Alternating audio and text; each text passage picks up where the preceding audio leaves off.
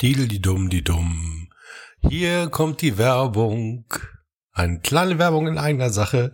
Seit einiger Zeit ist mein neues E-Book draußen, das ich zusammengestellt hat aus Beiträgen aus dem Jahr 2009 bis 2011 also diesen abgefahrenen Jahr oder den abgefahrenen Jahren, in dem wir aus der Regionalliga durch die zweite Liga in die Bundesliga marschiert sind und natürlich in einem unfassbar kuriosen Jahr wieder zurück.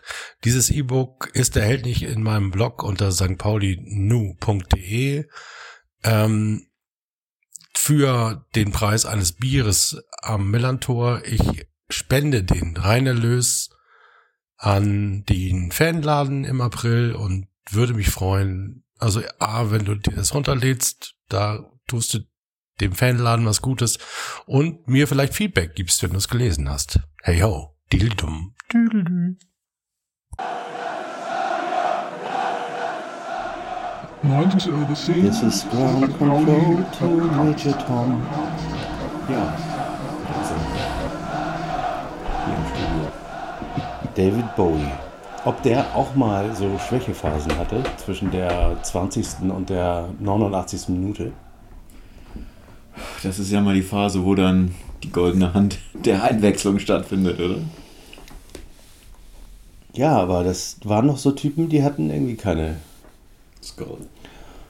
keine äh, Krisenphasen. Und wenn sie solche Phasen hatten, dann haben sie das, haben sie gesagt, da habe ich irgendwie mein äh, künstlerisches Oeuvre erneuert. Doch, die hatten sicherlich auch Krisen, aber ich glaube, dass. Ich weiß gar nicht, ob ich habe heute ganzen Tag darüber nachgedacht. Ich glaube nicht, dass das als Krise zu verstehen ist, wenn man ein Spiel unverdient, ja, unverdient, glücklich gewinnt. Ich meine, die Tatsache, dass man eine englische Woche hatte, also viele Spiele in kurzer Zeit und dann dabei halt noch dieses besagte nervenaufreibende Derby dabei, würde ich eigentlich das durchrutschen lassen und sagen, man darf auch mal eine durchwachsene Leistung bringen. Also 20 Minuten gut, 70 Minuten nicht. Und trotzdem gewinnen und trotzdem den nächsten Trainer nach Hause schicken. Nach Ingolstadt. Jetzt aus Sandhausen. Ähm, ja, das finde ich gar nicht so schlimm. Also ich war eigentlich nach dem Spiel relativ sauer und habe gedacht, Mensch, wieso geht sowas nur 20 Minuten? Wieso wird da in der Halbzeit nicht wachgerüttelt? Das kam ja total lethargisch aus der Kabine. Nachdem die 20 Minuten vor dem Halbzeitpfiff so komisch waren, da habe ich gedacht, da geht doch bestimmt ein Ruck durch die Mannschaft, da wird doch nochmal wachgerüttelt.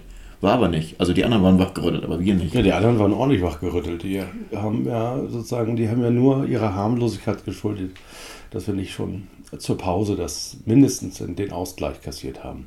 Genau. Und deswegen habe ich nochmal gedacht, wie gesagt, englische Woche und das Derby in den Knochen und das einigermaßen gut abgehakt, wie ich finde. Erfolgreich. Und deswegen muss man dann auch sagen, ist okay.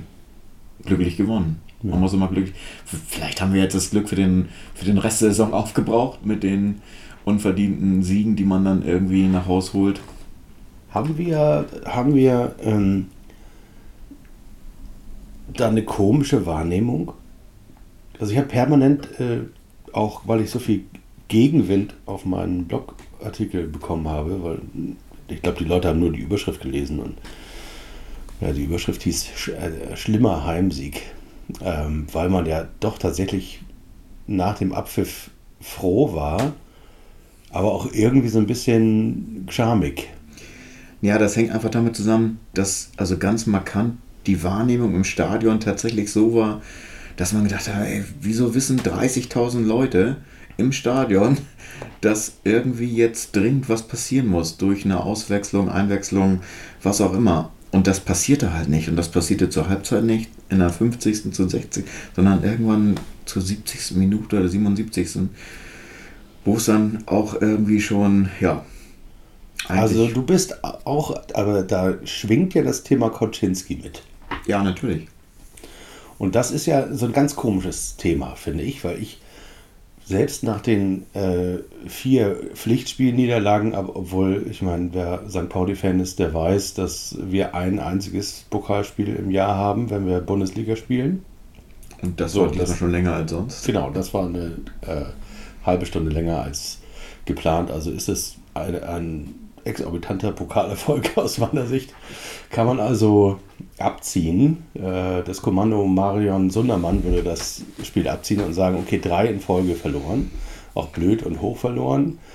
Ähm, aber trotzdem dann jemanden in Frage zu stellen, den man äh, geholt hat, weil man äh, zugunsten der Mannschaft den letzten, der sozusagen so eine Schwächephase hatte, dass man die mit dem nicht durchgestanden hat, jetzt den nächsten sozusagen über die Klinge springen zu lassen, nur weil er äh, drei Spiele in Folge nicht äh, gewonnen hat, das äh, erschien mir so abstrus, dass ich da gar nicht drüber nachdenken wollte.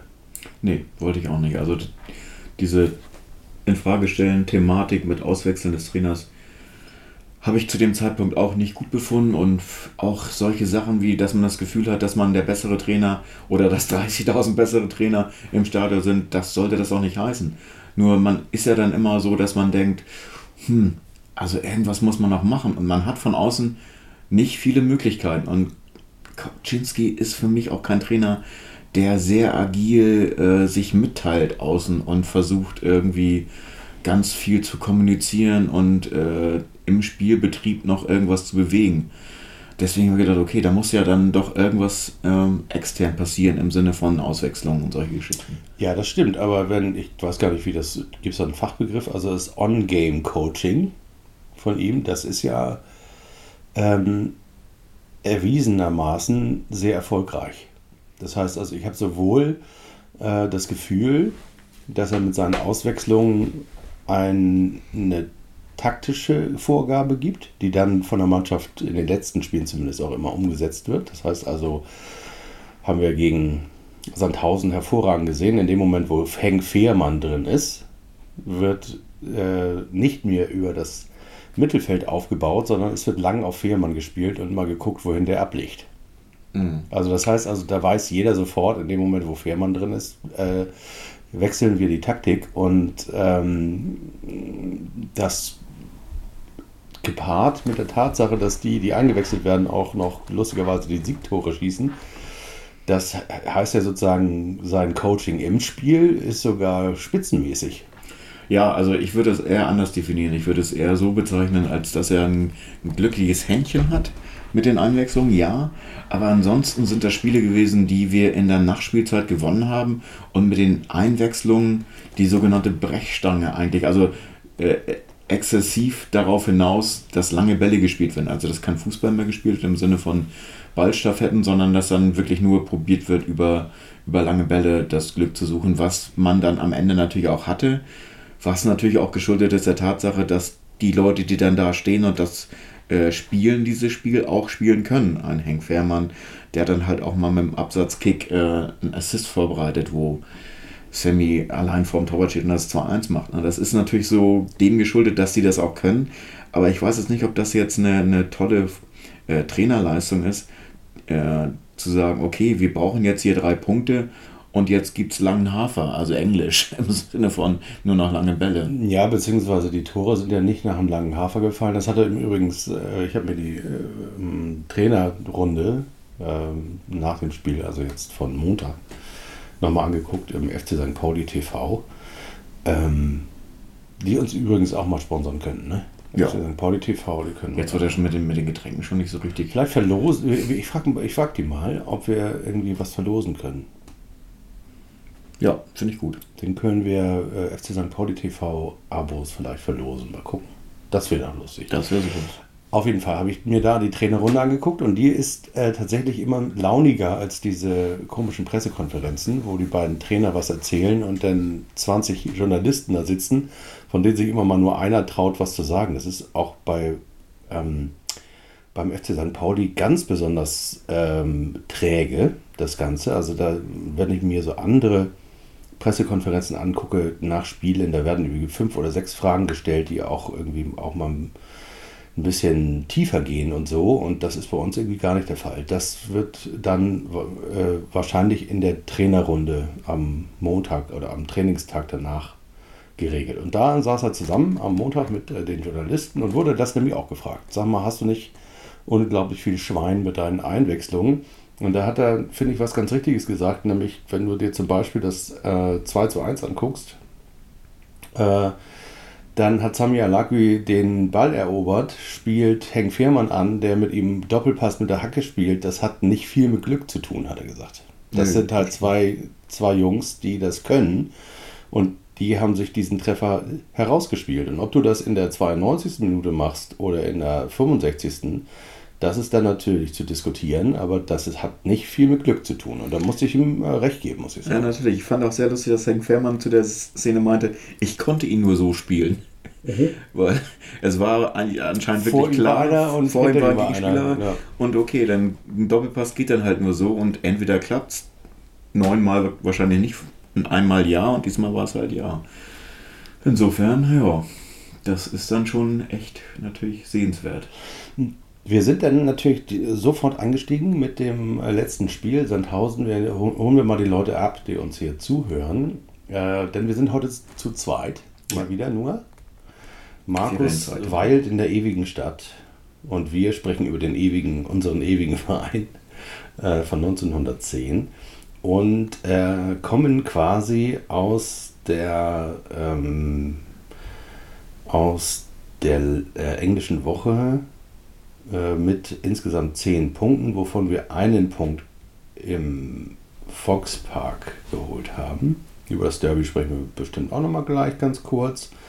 Obwohl wir uns das aufsparen für unseren Post-Derby HSV äh, Blutgrätsche Podcast, den wir nächste Woche veranstalten wollen. Hier sozusagen als Programmhinweis.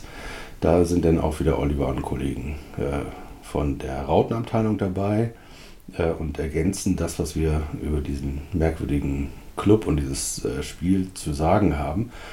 Ähm, einweisend sei, sei schon mal gesagt, dass wir uns in der WhatsApp-Gruppe auch, auch schon ordentlich Fakten und Statistiken um die Ohren gehauen haben und uns nicht einig sind, wer denn hier jetzt zwei Punkte verloren und wer einen gewonnen hat. Das war sehr lustig. Da ging das sehr radikal auseinander, die Meinung, ja. Ja, ja, und das äh, war schon sehr gut. Und ähm, äh, dann kam ja sozusagen nach dem HSV ist natürlich, und da hast du natürlich vollkommen recht, da fällt natürlich auch Spannung ab. Und dann ist Sandhausen als Gegner auch eigentlich nicht in der Lage, äh, einem, da einem so richtig irgendwie Feuer unter der Hütte zu machen. Ja, das Ähm, ist echt seltsam gewesen. Ne? Die kommen als 16. spielen eine Halbzeit oder eine halbe Stunde gar nicht mit und man denkt, okay, die sind zu Recht unten. Und dann merken sie, dass, dass äh, der FC St. Pauli halt aufhört, Fußball zu spielen nach dem Tor. Und dann kommen sie. Das war das Krasse. Das war als ob einer den Duracell-Hasen die Batterie geklaut hätte. Mhm. Das, also das, so habe ich das auch wirklich, also so krass kann ich mich kaum dran erinnern, dass ich das irgendwann mal gesehen habe. Weil die wirklich, die waren stehend K.O. Die hätte man von dem Moment an mit 5 zu 0 in die Halbzeit schicken können, wenn man genau so weitergemacht hätte. Normalerweise wäre das ein Ergebnis gewesen, zumindest nach den ersten 20, 25 Minuten, was völlig legitim gewesen wäre. Ja.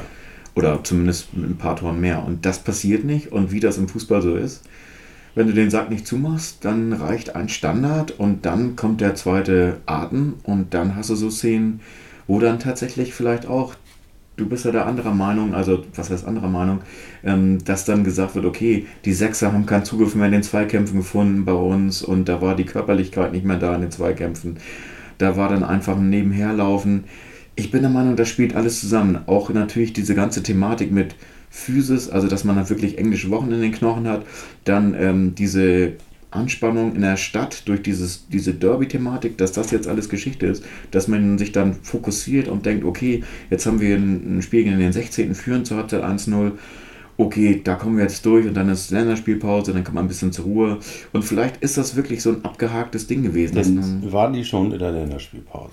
Sowas. Oder zumindest jetzt äh, bei dem Gegner, wo sie gesagt haben, okay, das ist jetzt nichts, wo wir uns anstrengen müssen, was natürlich Quatsch ist, was natürlich das Spiel dann auch gezeigt hat. Ne?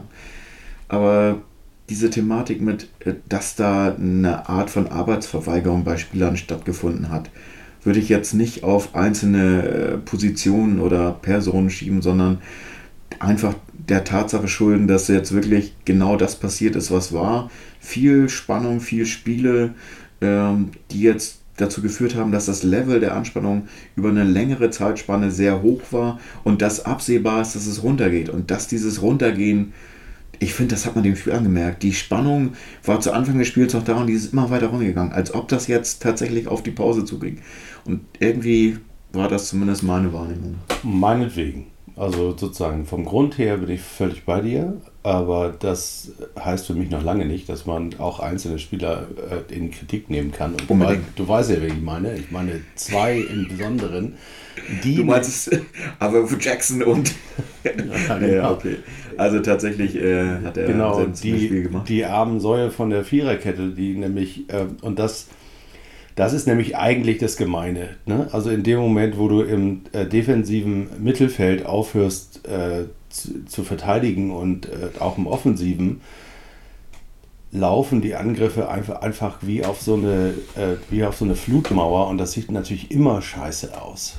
Wenn naja. du da, da, zu viert stehst und du musst Gebe recht. Also du hast ja ausgeguckt, die Sechser, die für dich jetzt äh, da markant waren. Also, Nein, die Sechser eigentlich nicht sondern die beiden, und da kommt der zweite Punkt, weswegen ich sage, da muss auch ganz klar kritisiert werden im Sinne von, wir haben zwei Spieler auf dem Platz gehabt, der eine, war, der eine ist und war Kapitän und der andere hat sozusagen den Führungsanspruch in dieser Mannschaft, der eine heißt Buchtmann und der andere heißt Flum und die haben beide aufgehört, Fußball zu spielen. Ich mag das Wort Arbeitsverweigerung nicht, weil das so, weil das so eine kapitalistische Konnotation hat und auch sozusagen Mutwillen voraussetzt, den würde ich hier ja noch gar nicht irgendwie noch gar nicht unterstellen, obwohl es irgendwie Leute gibt, die das tun.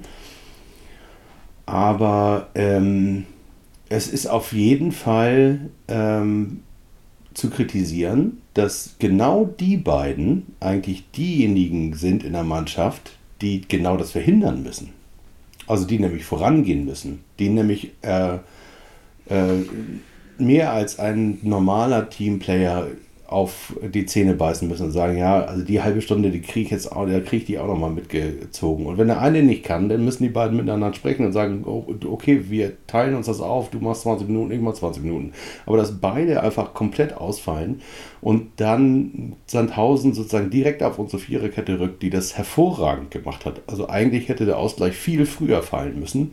Und ähm, ja, das stimmt natürlich. Also genau, Jackson auch zu Recht äh, in der, in der Kicker 11 des Tages irgendwie gerade noch gelesen, dass das äh, auch natürlich berechtigt ist. Aber wie gesagt, äh, es, diese, diese Situation, dass Verteidigen sozusagen ja im Angriff schon anfängt. Also dass dann Ballverluste natürlich in der Offensive in der eigenen Hälfte zwar noch passieren, aber natürlich durch Offensiv-Kreativspieler, die natürlich auch genau das äh, das passiert immer. Du musst halt bei 1 zu 1 Situationen damit, davon ausgehen, dass du mal einen Zweikampf verlierst und dann der Ball halt äh, auf die Abwehr rein zuläuft. Dass dann natürlich nur nebenher gelaufen wird und ich weiß noch genau, wie du bei zwei Szenen zu mir im Stadion gesagt hast, da muss man doch jetzt mal eine gelbe Karte ziehen für, eine, für ein taktisches Foul. Ah, da gehen die Meinungen ja dann auch mal so auseinander. Klar kann man das mal machen, um einfach eine Symbolik der ganzen Sache zu geben, jetzt Ärmel hochkrempeln. Ich kann mich an eine Szene erinnern, da war es die Faust, die einzige Faust, die ich da gesehen habe. Der, der, das war dann der Knoll, der dann irgendwie gesagt hat, lass uns doch mal die Ärmel hochkrempeln und dann wirklich angeschrien hat, die Leute, werdet wach, macht. Und das war er dann, aber diese Verteidigungsarie geht beim Sturm los. Ja, da, da sind wir ja einer Meinung. Und das unterstützt meine Kritik ja auch, weil das ist ja der Eindruck, den wir alle haben. Also jeder, mit dem ich spreche, der sagt nicht nur, dass Marvin Knoll sozusagen als Typ gut zu uns passt, dass er nicht hervorragenden Fußball spielt, dass er uns um Fähigkeiten bereichert, die wir seit Jahrzehnten nicht mehr hatten, nämlich Freistoßtore oder scharfe Flanken schießen zu können. Mhm. Ähm, sondern dass der äh, eine Führungsrolle auf dem Platz übernimmt. Und das ist für mich ein Zeichen für ein Vakuum, weil du kannst Führungsrollen auf dem Platz nur übernehmen, wenn da keiner ist, der die beansprucht. Und das ist mein Problem, das ich mit Flum und mit Buchtmann habe. Und das ist nicht nur gegen Sandhausen so gewesen, sondern das ist, äh, du, also das spürt man irgendwie.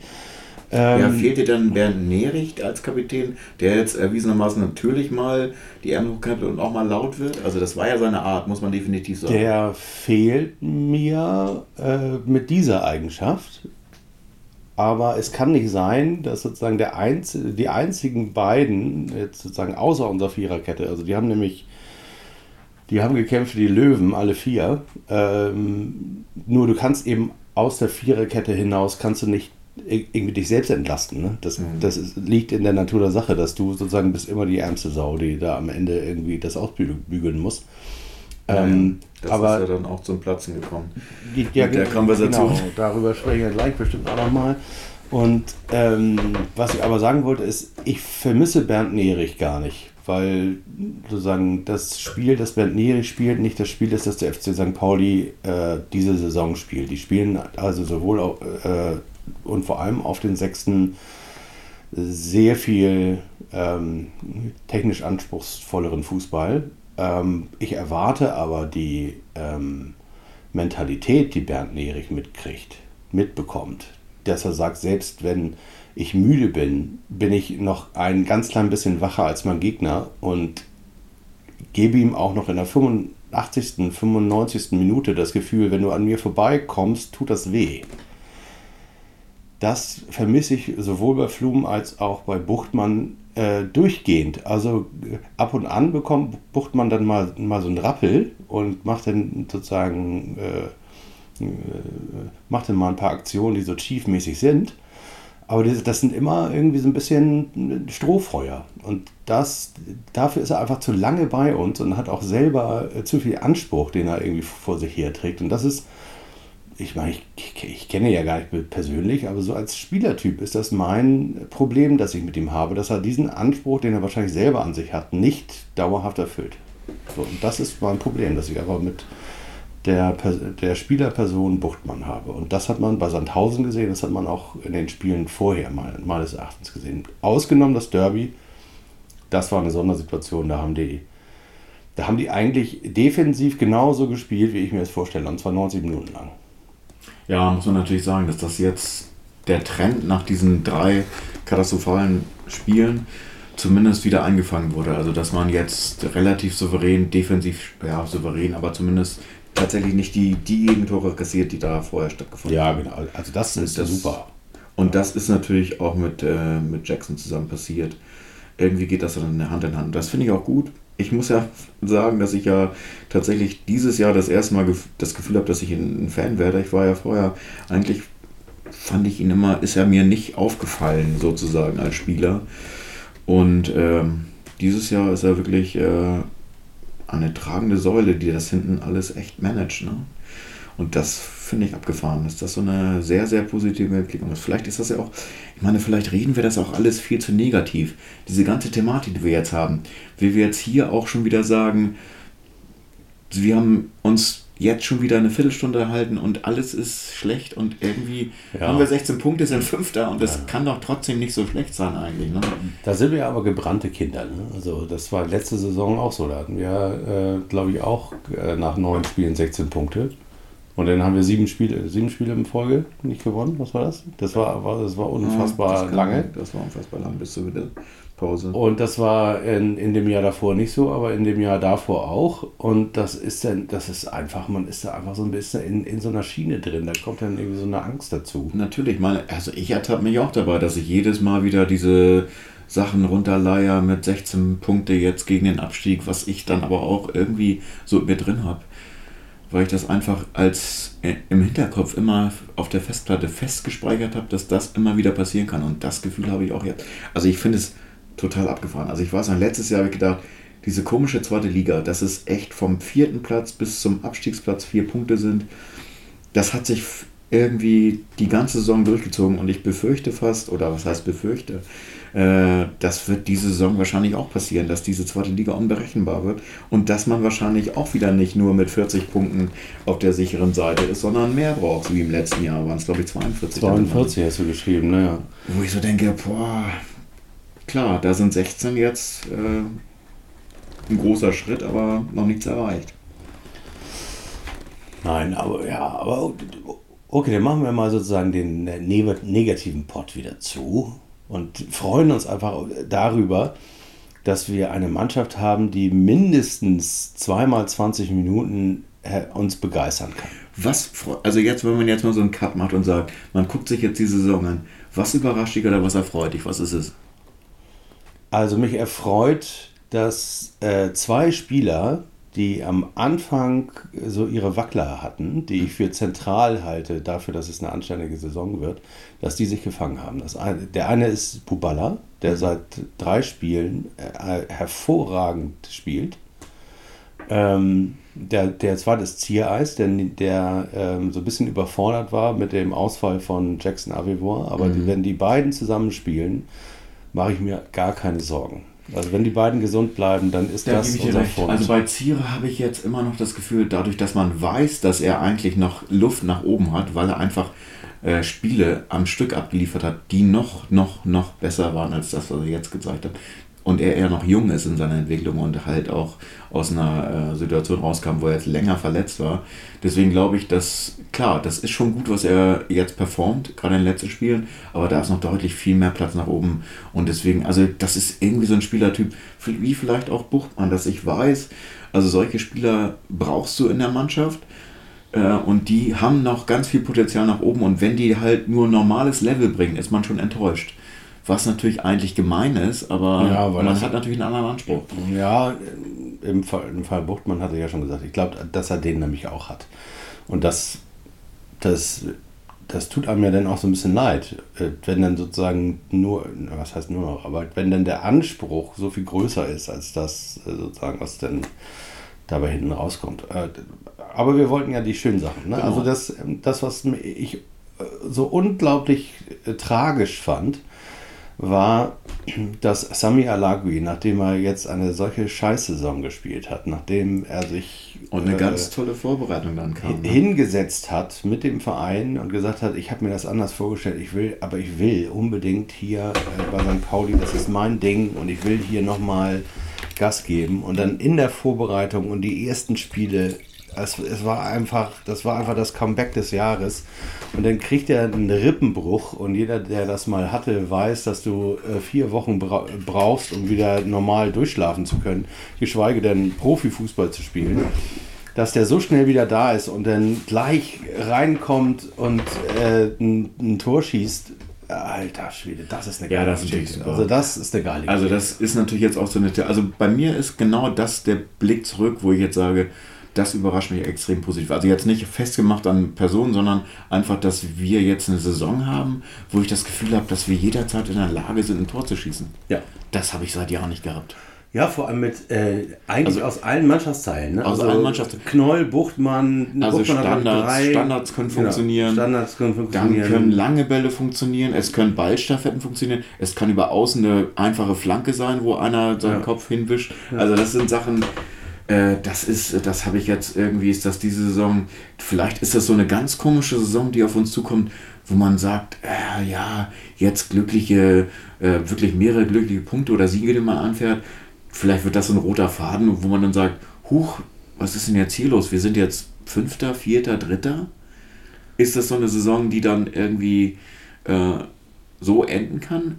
Also wir sind ja immer mit dem Dämon äh, jetzt am Start, dass wir sagen, guckt nach unten, das wird eine enge zweite Liga. Ja, aber der, wir haben ja noch die Wunderwaffe. Welche von den 23 aus dem Kader meinst du? Nein, den 24. Den beheizbaren Rasen. Wow. Ja.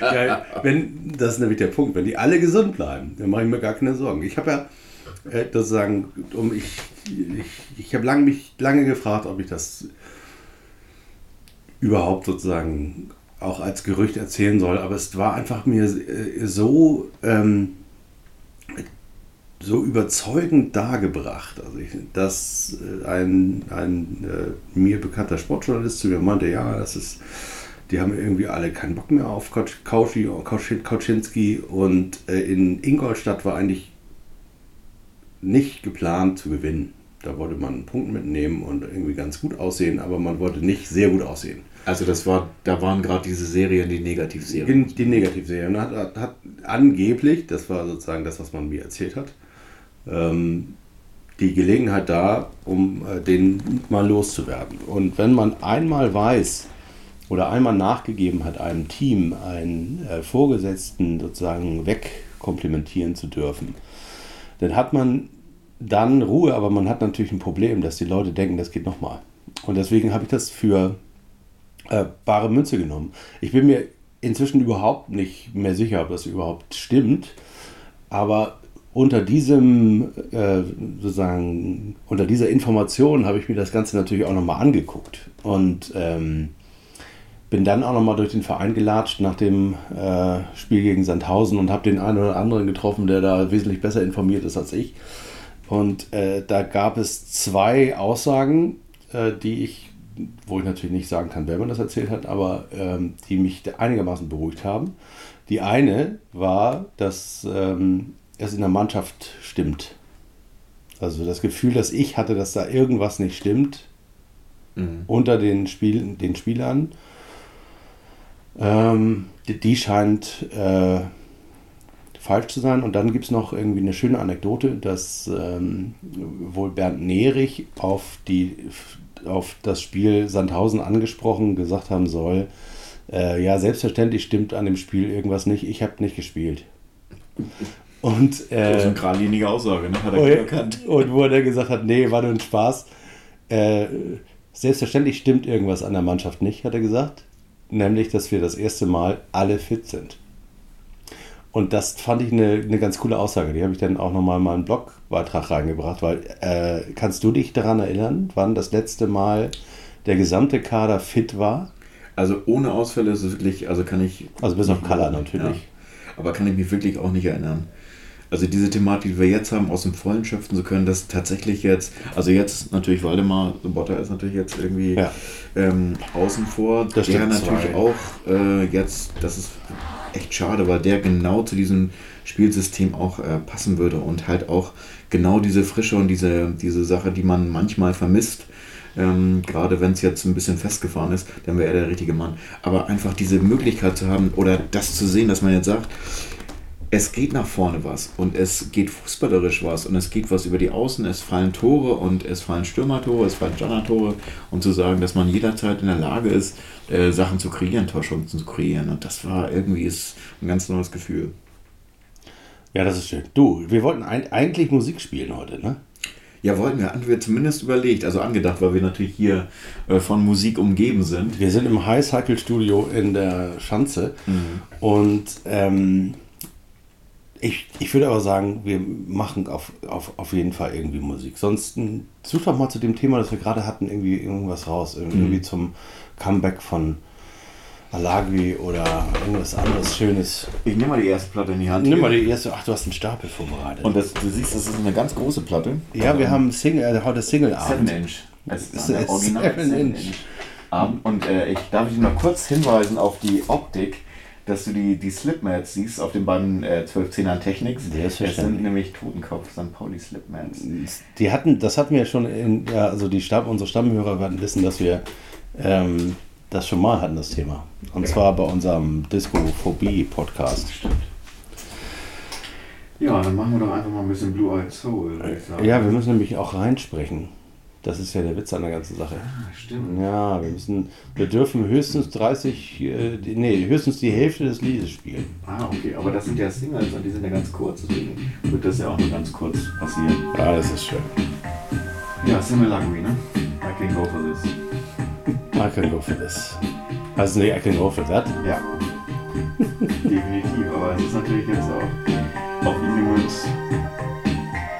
Also es ist hat ja schon bei diversen, äh, bei diversen, bei diversen äh, Bundesligisten performt und der ist eigentlich vom Können überdimensioniert für unseren Verein. Hat das aber noch nie rübergebracht und vielleicht wird das jetzt die Saison, wo er wirklich das erste Mal den Knoten platzen lässt und sagt, das ist der zweite Terodde oder was auch immer. Einer, der normalerweise, wo man sagt, die Debatte hatte ich neulich auch tatsächlich. Da hatte ich ein Gespräch und da hieß es, St. Pauli, gesunder Verein, viel Geld, alles gut. Wieso wird denn so ein Mann wie Terodde, wenn er auf dem Markt wäre, als Knipser nicht einfach auch mal für relativ viel Geld geholt, um, um dann tatsächlich nochmal die Variante zu haben, ja, Stürmertore, ne? die wir immer vermisst haben. Ja, das stimmt.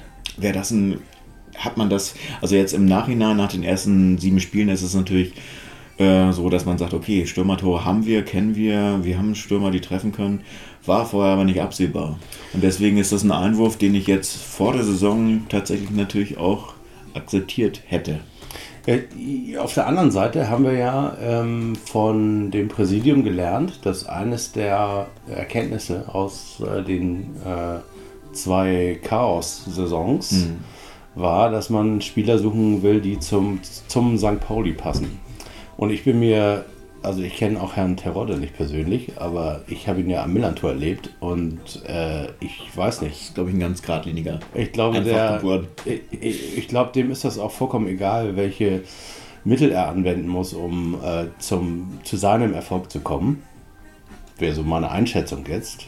Ähm, und das passt vielleicht nicht ins Profil. Ja, das ist noch auch so eine, was ich auch ganz spannend finde. Es gab ja letzte Woche das Filmfest in Hamburg, da gab es ja auch die Premiere, die Weltpremiere von dem ähm, Fußballfilm Mario, hieß der, glaube ich, ähm, ja. über den äh, homosexuellen Fußballer, Profifußballer, der anscheinend, also die ganze Mannschaft war auch tatsächlich vor Ort, hat sich den Film auch angeschaut und hat wohl auch sehr bewegt. Ich habe ihn leider nicht gesehen, aber ähm, das ist natürlich auch so eine Thematik, wo ich so denke, ich habe heute gerade irgendwo gelesen, ein Interview, glaube ich, mit Ewald Lien, wo er gesagt hat, wenn der, wenn tatsächlich, das wäre bei uns ein Superstar, wenn es so einen geben würde, wo ich gesagt habe, okay, das ist dann ja wirklich der radikale Umkehrschluss. Wann war das Outing von äh, vor vier Jahren? Hitzesberger, vor vier Jahren würde ich vier auch sagen. Oder viereinhalb Jahren oder so. Und seitdem, also das ist doch wirklich seltsam, dass diese, äh, wo auch wieder über Musik und Podcast, den letzten damals über die Homophobie-Geschichte, dass das immer noch nicht sich durchsetzt. Ich habe heute gerade ein Interview gelesen äh, mit ähm, Mats Müller-Deli nach dem Film und der sagte natürlich auch, der ist auch ein bisschen rumgekommen und sagte halt wirklich seine Englandzeit, das ist wirklich so äh, Macho-Fußball oder wie auch immer im Fußballstadion. Da ist es überhaupt nicht denkbar, dass sowas passiert. Norwegen, eine andere Station, da wird das natürlich alles toleranter und beim FC St. Pauli sowieso extrem tolerant. Deswegen ist es natürlich eine Geschichte, die da auch äh, ganz anders präsent ist, positiv präsent ist. Ne? Ja, obwohl, also gerade bei Ewald Lieden, da stehen ja auch übrigens noch schön groß, äh, Ewald, ähm, du schuldest mir noch zwei Antworten auf Fragen, die ich dir damals zu diesem Interview geschickt habe. Das Interview ist nämlich schon ein bisschen älter, das ist schon äh, ein oder zwei Jahre alt. Äh, das ist jetzt nur wieder rausgeholt worden, dieses Statement. Ähm, weil ich ihn nämlich dann gefragt habe, was ist denn eigentlich beim FC St. Pauli? Hat der FC St. Pauli eigentlich Ansprechpartner für junge Spieler, die gegebenenfalls darüber Auskunft haben wollen, wie denn so ein, so ein Plan für ein Outing aussieht? Oder sollen die äh, zu Herrn Rettich und zu Herrn Lienen gehen? Also zwei ausgemachten Heten das ist irgendwie, das ist irgendwie nicht so richtig vorbereitet. Und auf meine Nachfrage im Verein wurde mir gesagt, ja, nee, das ist irgendwie eine, ein blinder Fleck. Und dann habe ich auch so ein bisschen das Problem, dass man sich nach vorne stellt und sagt, der, äh, der Junge wäre bei uns ein Star und wir sind die Größten und die Tolerantesten, weil, und da zitiere ich gerne Corny Littmann, der das schon vor beinahe zehn Jahren gesagt hat, und ich glaube, da hat sich leider nicht viel dran geändert ist so meine äh, Wahrnehmung, dass er äh, keinem schwulen Profifußballer empfehlen kann, sich zu outen. Das war seine Aussage. Mhm. Und zwar aus zwei sehr nachvollziehbaren Gründen. Das eine ist, dass du eben nicht nur im geschützten Feld äh, des FC St. Pauli Millantor spielst, du musst auch auswärts fahren. Ähm, die Medien fallen über dich her, vor allem wenn du der Erste bist. Und äh, du stehst vielleicht am Anfang deiner Karriere und dann ist der FC St. Pauli nämlich nicht der Endpunkt, sondern der Anfang. Nehmen wir doch mal Spieler, die sich aus uns heraus entwickelt haben. Ähm, Kruse, äh, hier, wie heißt noch? Chipka, äh, Ginczek, also Leute, die tatsächlich äh, sich bewährt haben bei Bundesligisten. Genau, die dann Karriere gemacht haben. Stell dir mal vor, die hätten sich beim FC St. Pauli geoutet und wären dann, äh, wären dann äh, irgendwie nach Stuttgart, Nürnberg oder sonst wohin gekommen. Das ist, das muss man sich richtig gut überlegen. Und ich, ähm, ich glaube, Corny Littmann einfach sofort, wenn der sagt, das ist einfach, das ist leider noch nicht so weit. Also ich in, kann niemandem raten, der Erste zu sein. Also in den Mannschaftsteilen, also es gibt doch tatsächlich Vertrauensspieler. Heißt das nicht sogar so? Also ich, ich kenne das auch noch, dass, dass irgendwie sagt, okay, es gibt so einen Mannschaftsrat, mhm. der gleichzeitig natürlich Zuständigkeit hat für irgendwie Themen Also jetzt nicht ausgewiesenermaßen diese Themen, aber die würde ich dann da mit reinschieben oder rein in, in den gleichen Kontext sehen. Dass gesagt wird, okay, es gibt einen Mannschaftsrat von drei Leuten, der das Bindeglied ist zwischen Mannschaft und äh, Trainer, extern, was auch immer. Und da müsste sowas natürlich dann in der Form funktionieren, dass man sagt, okay, man hat dann erfahrene Leute, die dann tatsächlich Kapitän oder Mannschaftsrat sind und dann tatsächlich die Position auch in der Form innehaben, dass sie sich sowas natürlich dann auch anhören würden und umsetzen würden und sich damit auch auseinandersetzen würden, sinnvoll hoffentlich. Ja, aber das, äh, die musst du schulen. Also kannst du nicht einfach sagen, also kannst du ja zum Beispiel, ja. sagen wir mal, Bernd Nerig ist irgendwie ein super Kerl, alle mögen den, aber das ist ja nun kein Thema, wo man sagt. Das ist eine äh, ganz, ganz schöne Vorstellung, wenn das meine, jetzt tatsächlich mehr wäre. Ne? Meine Lieblingsmarmelade ist äh, übrigens Orange und nicht Erdbeere. Das ist ja irgendwie was anderes. Mhm. Das ist ja was sehr Existenzielles und auch. Äh, äh, und da müssen die Leute, die das entgegennehmen, einfach auch geschult sein. Da, da muss es Pläne geben in, in der Kommunikationsabteilung.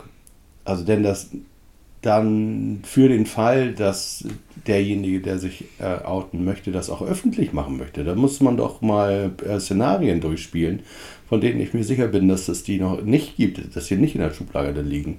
Dann gibt es, äh, also es gibt so unglaublich viel äh, bei diesem Thema zu tun und ähm, da ist der FC St. Pauli noch nicht so weit. Und wenn wir noch in Anführungsstrichen noch nicht so weit sind, ähm, wie soll dann das irgendwie in Dortmund, in Nürnberg, in Chemnitz oder sonst wo aussehen? Also das, ähm, das ist echt ein Thema, wo auch, äh, wo auch, wo auch Christian mich äh, permanent darauf hinweist, dass da frö fröhlich ausgemachte Heten drüber diskutieren. Ja, also natürlich. wir beide ja jetzt auch, äh, muss man auch sagen.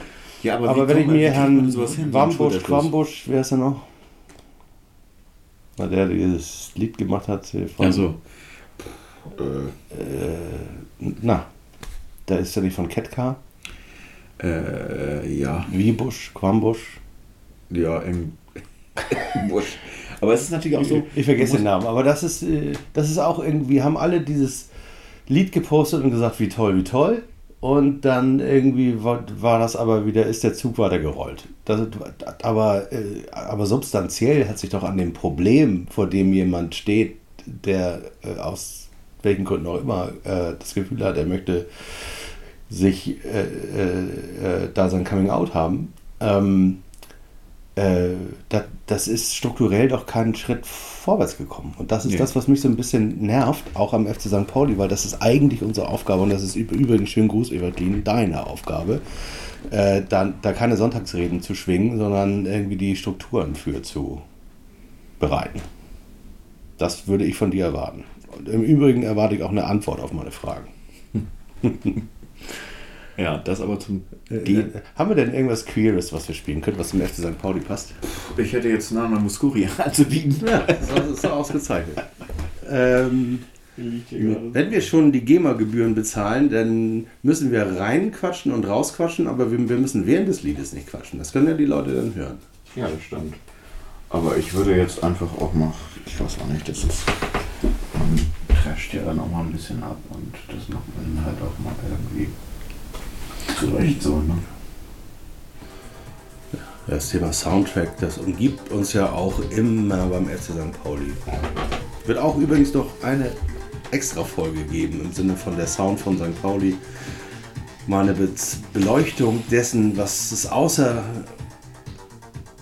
also das der Millantor-Brigade und irgendwelchen Ja, das ist ja immer, so immer statisch. Hatten wir auch schon so oft als Thema, dass dieser musikalische Background äh, so ja, unbeweglich ist. Ne?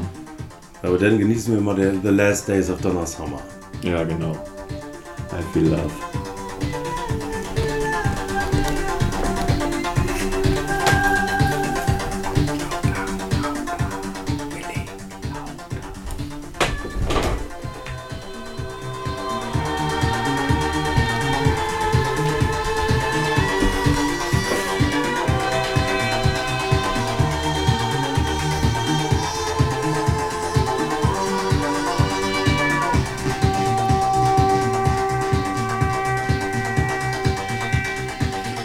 Wäre es mal gut, wenn man Hinzelsberger mal irgendwie kriegen würde. Ne? Ja, für so ein einfach so. Das ist ein Thema, der könnte uns sagen, was man braucht dafür.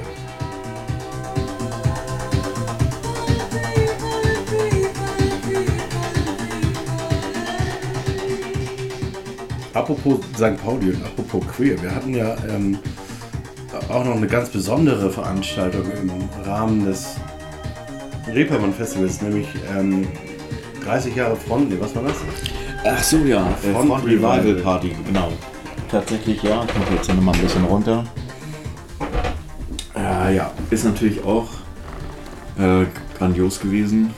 Tatsächlich mit äh, den alten, also mit den DJs der damaligen Zeit. Klaus Stockhausen und Boris Lugosch. Und war auch äh, ähnlich, ähnlich gelagert, also auch runter in den Keller laute Musik, kreischende Leute, die exzessiv getanzt haben mit freiem Oberkörper und äh, die Nacht durch. Ja, das ist sowas, was man jetzt. Man kennt es von früher und gibt sowas irgendwie. Ja, klar gibt sowas. Ich glaube, habe gestern gerade äh, gesprochen mit, äh, mit einem, der war dann tatsächlich ähm, in der Panoramabar im Berghain. Äh, da war die gleiche Party, also es gab zwei Events zu diesem, zu diesem Revival und das war jetzt tatsächlich in Hamburg halt vor drei Wochen, also Reeperbahn Festival und in Berlin jetzt am Wochenende in der Panoramabar im Berghain und das war dann halt auch von Samstag auf Sonntag und das ist ja dann doch nochmal eine andere Stadt, die auch anders feiert und eine andere Wahrnehmung, Party feiern und äh, da geht das dann tatsächlich mal von, äh, von 18 Uhr am Samstag bis 18 Uhr am Sonntag mit äh, ja, ohne dass man irgendwie ein Ende findet. Aber diese Clubkultur ist schon deutlich eine andere. Und die Clubkultur, die wir damals hatten, ja, das waren andere Zeiten, glaube ich. Aber ja, die gibt es halt auch nicht mehr zurück. Ne? Nee, aber war ja prägend für, für uns alle. Definitiv. Haben wir gerade apropos, das ist ja sozusagen, wir verlassen ja das Thema, sozusagen das direkte Thema FC St. Pauli jetzt äh, damit so ein bisschen. Ich habe heute eine, eine lustige Diskussion auf Facebook geführt, ähm, weil das erste Mal seit 20 Jahren die Umsätze mit äh, der Vermarktung von Tonträgern äh, wieder gestiegen sind. Also durch ah, das okay. Streaming, ähm, Spotify, bei denen man uns übrigens auch hören kann. Diesen Podcast gibt es bei Spotify und bei dieser gibt es nicht bei SoundCloud, weil ich das äh, doof finde, dass man immer alte Folgen löschen muss, um neue hochzuladen. Ähm, aber da gab es ähm, eine Grafik heute bei Facebook, äh, die so rumging, äh, wo man so schön gesehen hat, äh, welches, Tonträ welches Trägermedium welche Umsätze in den letzten 40 Jahren oder 50 Jahren in der Musikindustrie generiert haben. Und da fand ich ganz interessant, dass natürlich die CD zu so am Ende der, des Jahrtausends, äh, in den 90er Jahren, zu so einer Art Sonderkonjunktur geführt hat, wo alle dachten, das geht jetzt ewig so weiter. Aber es gab auch davor äh, deutliche Peaks, die über dem liegen, was wir heute haben. Äh, und die waren alle analog und die waren vor allem alle äh, Tonträger im Sinne von, ich habe mir die Musik gekauft und ich habe sie besessen. Und das gibt es eigentlich seit äh, dem Aufkommen der Streaming-Dienste nicht mehr. Und ich habe mich gefragt, was das mit dem Thema Popkultur macht. Also ist das was anderes also hat Musik einen anderen Stellwert, wenn ich sie besitze, wenn ich eine Platte habe oder eine CD oder meinetwegen eine MP3. Ähm, oder wenn ich sie sozusagen nur streame, nur als Tapete und Playlist habe. Ja, das ist eben genau die Thematik. Also ich weiß, ich bin ja groß geworden in der Vinylbranche oder in der Thematik Musik muss ich besitzen. Wenn ich sie gut finde, möchte ich sie haben und möchte sie auch physisch haben, möchte auch das Cover dazu sehen und jederzeit äh, mir auch starten und stoppen und äh, angucken können. Ähm, die Thematik kommt anscheinend zurück. Ich weiß nicht, also CD war für mich auch nicht wirklich physisch. Im Sinne von, naja, so ein Booklet kann schon mal was hermachen und eine Optik von irgendeiner CD-Box. Aber das war dann doch schon was anderes. Bei den Streaming-Diensten ist es so, die Generation der jungen Leute aktuell kennt natürlich die Thematik der Kassetten, Platten, so jetzt vielleicht gar nicht mehr oder geschweige denn solche Tatsachen, mit denen wir groß geworden sind, dass wir Radio gehört haben, dass Sachen im Radio liefen, die da zum ersten Mal liefen, irgendwie als Straßenfeger, die man dann aufgenommen hat, mit irgendwelchen Kommentaren noch mit auf Kassette und sich dann x-mal angehört hat, bis Bandsalat war. Äh, das sind natürlich Thematiken, die gibt es jetzt nicht mehr, weil einfach alles immer permanent überall verfügbar ist. Äh, und deswegen ist die Thematik schon eine andere, aber aber verändert das äh, Kultur und Popkultur? Also meine These heute war, die ich, je, je länger ich drüber nachdenke, desto ähm, desto besser finde ich sie alleine als Behauptung, ähm, dass das auch äh, kulturprägend ist. Also wenn, wenn ich mir vorstelle, es hätte äh, nach dem Radiomonopol der 40er und 50er Jahre und noch der 60er Jahre, ähm, bevor sozusagen im großen Stil Vinyl- und Tonträgervertrieb äh, organisiert wurde, ähm, hätte es gleich Streaming-Dienste wie Spotify gegeben. Also keine Phase, in der Vinyl oder Kassette oder meinetwegen auch CD äh, direkt als Besitzmusik gekauft worden wäre, die man auch tauschen kann, die man anfassen kann, die man äh, wegpacken, wieder rausholen, sortieren, die man, wo, wo man auch so Nerd-Sachen mitmachen kann, wie, zum, wie du das hier machst. Also irgendwie äh, meterlange Plattenregale. Ähm, ich kann mich äh, daran erinnern, dass ähm, äh, mein, mein Jugendfreund, der auch, auch DJ geworden ist, Klaas Brieler, dass der in seiner Berliner Wohnung äh, Statikprobleme bekommen hat, weil er so viele Platten im Schrank hatte, dass er äh, die teilweise auslagern musste. Ähm, solche Sachen kriegst du doch gar nicht mit digitalen Versionen und geschweige denn mit Streamingdiensten hin. Also ich kann doch niemanden einladen und sagen, ich zeige dir meine Playlist-Sammlung, sondern das muss schon eine Plattensammlung sein. Also tatsächlich ist das natürlich was, was ich jetzt auch als Wahrnehmung hier, also ich meine, wenn man den Raum betritt, sind halt überall Platten. Insofern äh, bestimmte das ja auch schon immer mein Leben, aber äh, dass ich da jetzt gesagt habe, äh, komm, ich nehme dich mal mit in meiner Plattensammlung oder was auch immer, es war mir wichtig und es war mir jetzt nicht unbedingt wichtig, dass. Komm, das hast du doch. Komm, das war doch einer der Sachen. Ich bringe dich ganz groß raus, war so einer. Ganz groß raus, ja. Und der andere war, äh, ich zeige dir mal meine Plattensammlung oder nicht. Naja, okay. Ja, eigentlich ja. Eigentlich hast du recht. Soll ich dir mal meine Plattensammlung zeigen?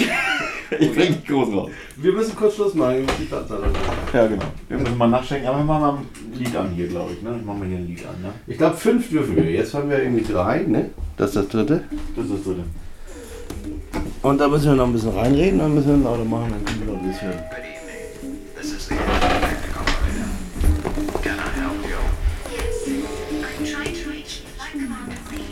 Da sind wir nämlich wieder bei der Next Dimension. Spaceship. Dimension. Very well. Hold on, please. You're through. Thank you, operator.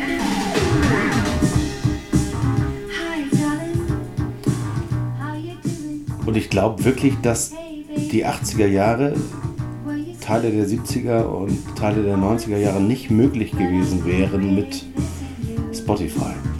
Das hätte es so nicht gegeben. Also da gebe ich dir auf jeden Fall recht mit der Thematik, dass die äh, Popkultur einen ganz, also einen ganz großen Anteil hat an der Art und Weise, wie man gelebt hat.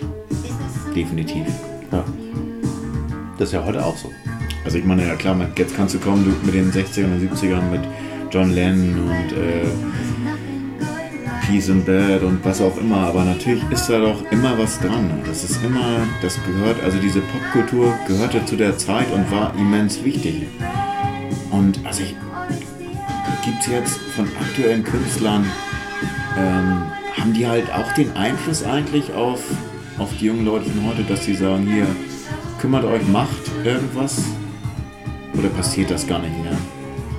Wenn ich mir so bei YouTube-Stars oder irgendwie vielleicht die Top 10 von iTunes angucke oder von, von äh, den deutschen Charts, Materia oder so, sind das Leute, die dann tatsächlich auch engagiert sind im Sinne von, dass dann auch mal gesagt wird, es gibt noch ganz viele Sachen auf unserer Erde, die auch noch wichtig sein können, außer dass ihr meine Platten kauft?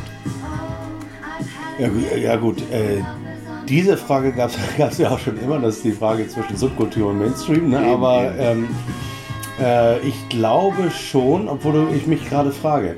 Also ich, ähm, also ein Genre gibt es auf jeden Fall, das, wo ich glaube, das funktioniert auch heute noch. Und das ist das Genre Hip-Hop. Das heißt also ähm, aus Musik, die sich aus marginalisierten Subkulturen ergibt. Das funktioniert auch, auch in Deutschland noch. Mhm. Also das ähm, funktioniert auch genau so in meiner Wahrnehmung wie Ende der 70er, Anfang der 80er Jahre, als äh, sozusagen die weiße äh, Mittelschicht Kids und Oberschicht-Kids irgendwie den Hip-Hop für sich entdeckt haben und ihn auch so ein bisschen angeeignet. Äh, das passiert heute natürlich auch mit, ähm, wenn ich jetzt hier aus St. Pauli äh, Bands wie Nate 57 oder so nehme, äh, die natürlich extrem Einfluss auf das Lebensgefühl ähm, von migrantischen Jugendlichen und, und auch äh, von Jugendkultur haben. Ja, klar. Die wir im Übrigen, da wären wir wieder beim FC St. Pauli, die wir ja im Verein haben,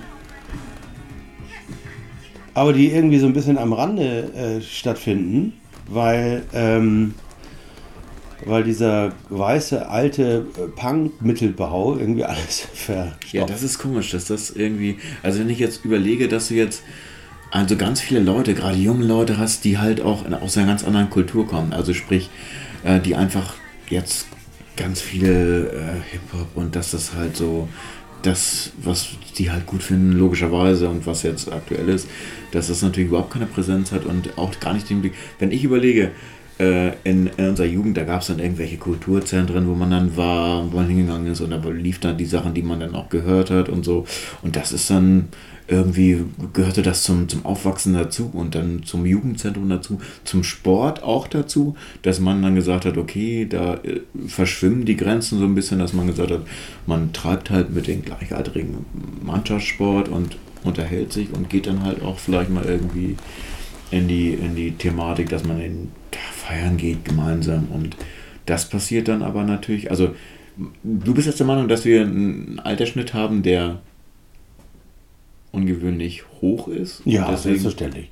Da ähm, im Übrigen äh, kleine Empfehlung, wer sich mit dem Thema, und da auf, auf das Thema komme ich nämlich gleich, wer sich mit dem Thema Südkurve und USP auseinandersetzen möchte, dem empfehle ich die aktuelle ähm, äh, Folge oder Episode des Millanton, wo sich nämlich die beiden neuen Außen Außenminister von USP, ähm, die, die nicht nur meinen Aufruf dass diese Gruppe und die Südkurve an sich ein bisschen, ähm, wenn nicht schon Öffentlichkeitsarbeit, dann wenigstens Fanöffentlichkeitsarbeit oder Mitgliederöffentlichkeitsarbeit machen sollte, äh, zu Herzen genommen hat. Und äh, in dem anderen tollen Podcast, der aus der St. Pauli, aus dem St. Pauli entstanden ist, äh, nämlich dem Millanton, äh, vier Stunden äh, sich Fragen gestellt, äh, gestellt hat und auch wie ich finde, ähm, nicht immer zu meiner Zustimmung, ich habe auch nicht immer genickt, aber äh, so beantwortet haben, dass ich mit diesen Antworten was anfangen kann.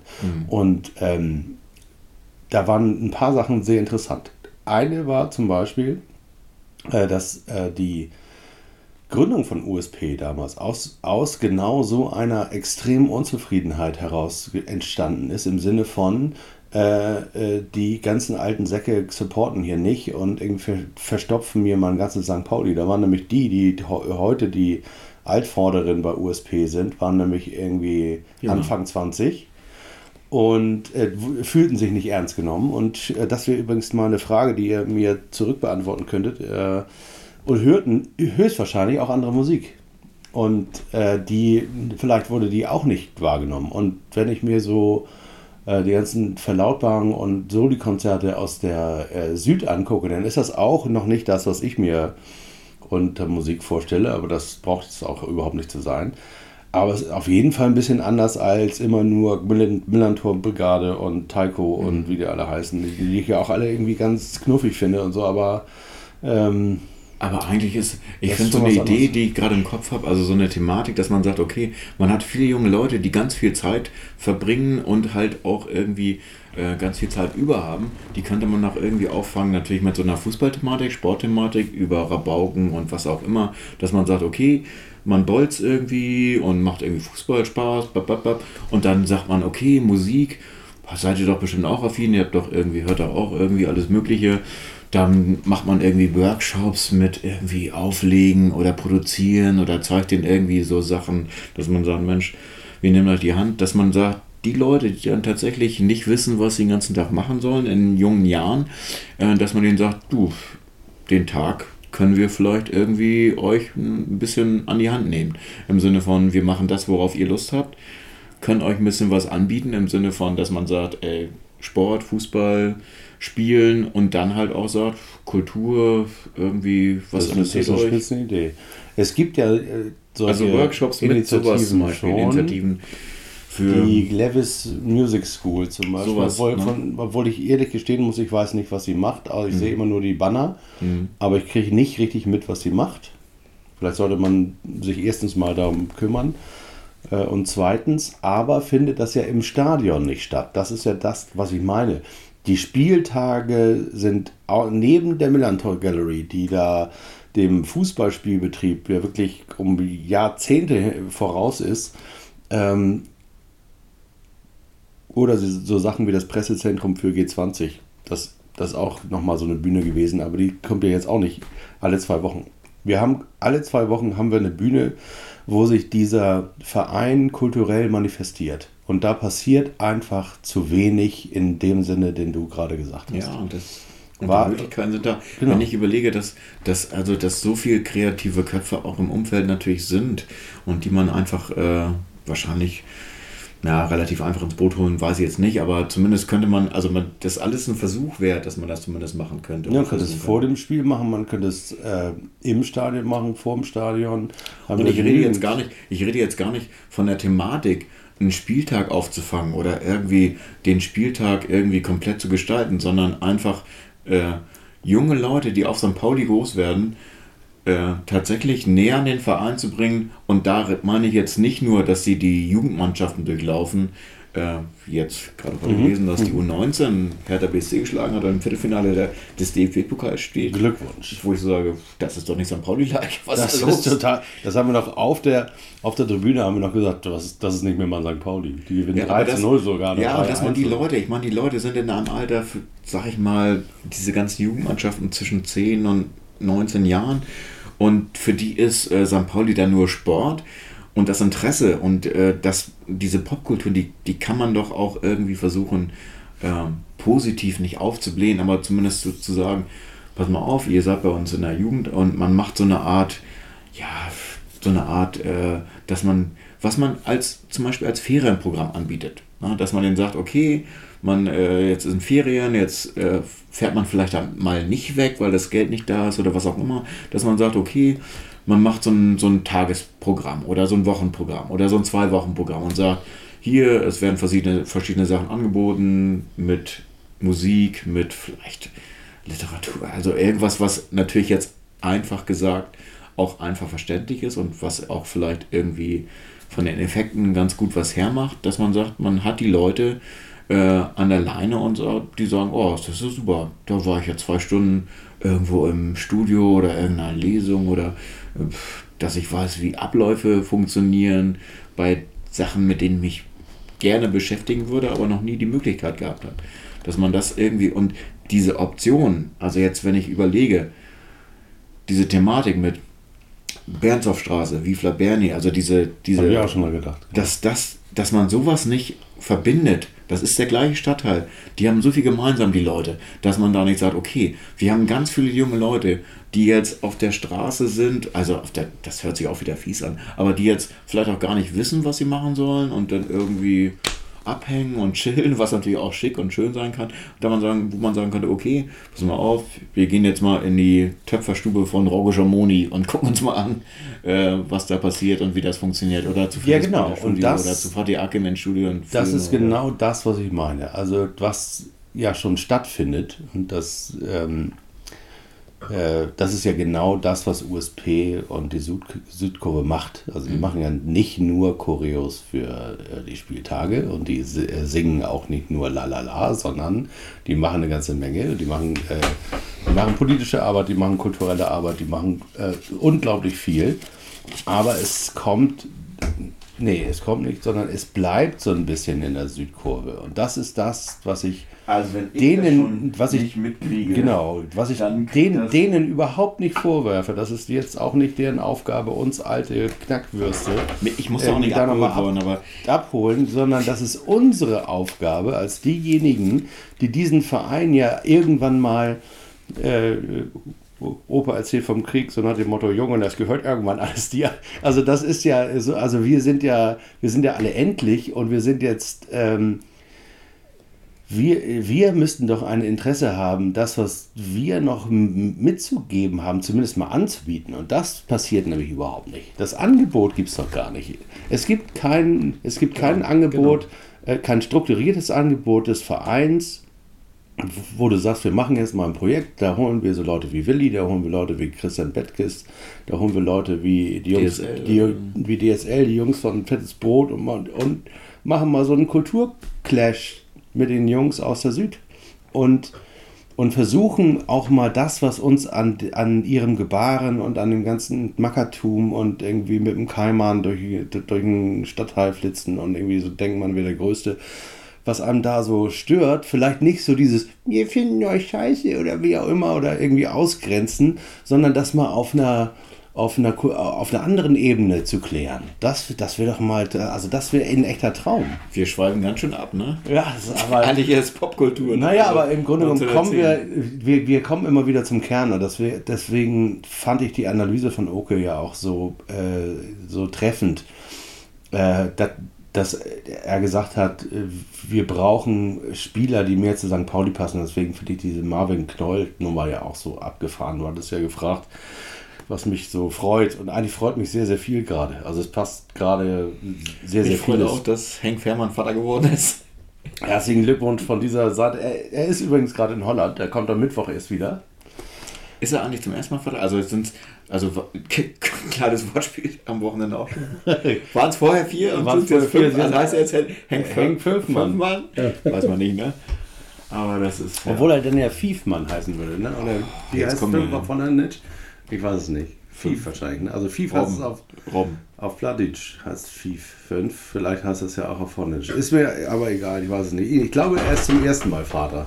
Ja, ich glaube, Fußballer sind äh, ja sehr schnell, äh, im, sehr, sehr oft Vater werden, aber wenn sie so jung sind, sind sie, glaube ich, ganz. Ist das äh, so? Fangen sie auch mit 1 an, ist das nicht so? mit 4.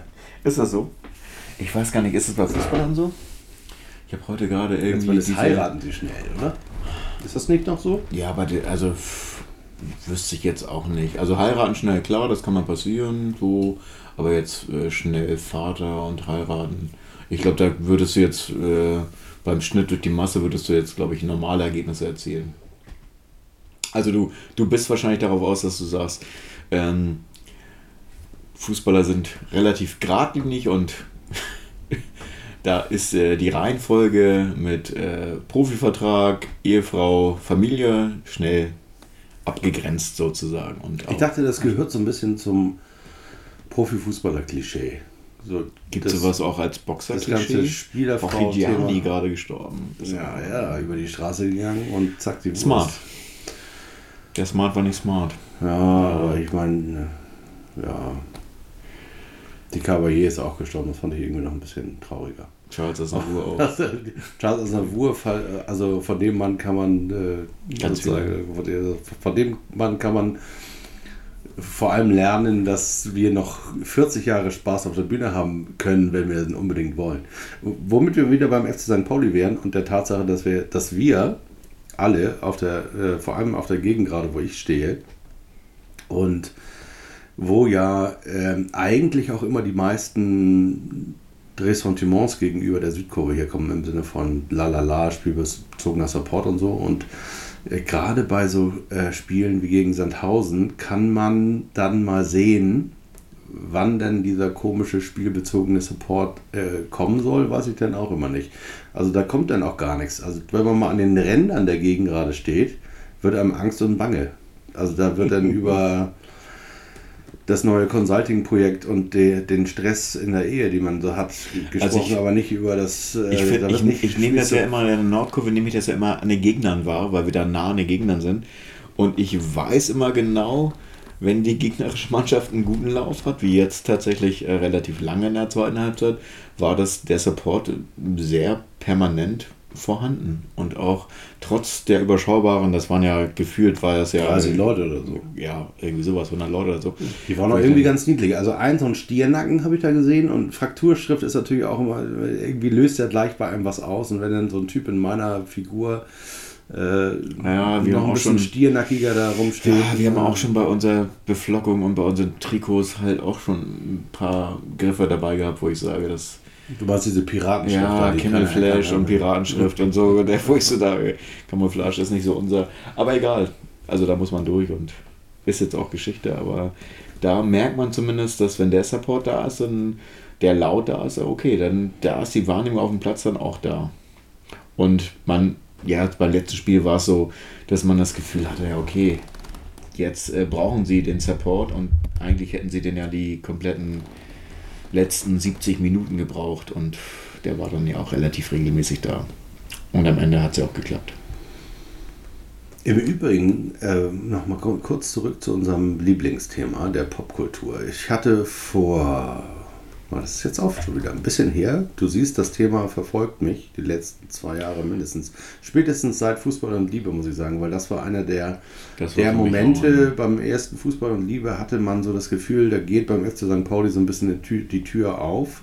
Komisch, ne? Das und die ist dann auch wieder, die ist dann auch wieder zugegangen und das ist sind so die toten Hosen. Ne? Wo man so ausgerechnet die toten Hosen stehen dann irgendwie in, der, im, im, im, in den Fernräumen und machen dann ein Konzert zu ihrer neuen Platte Hallo.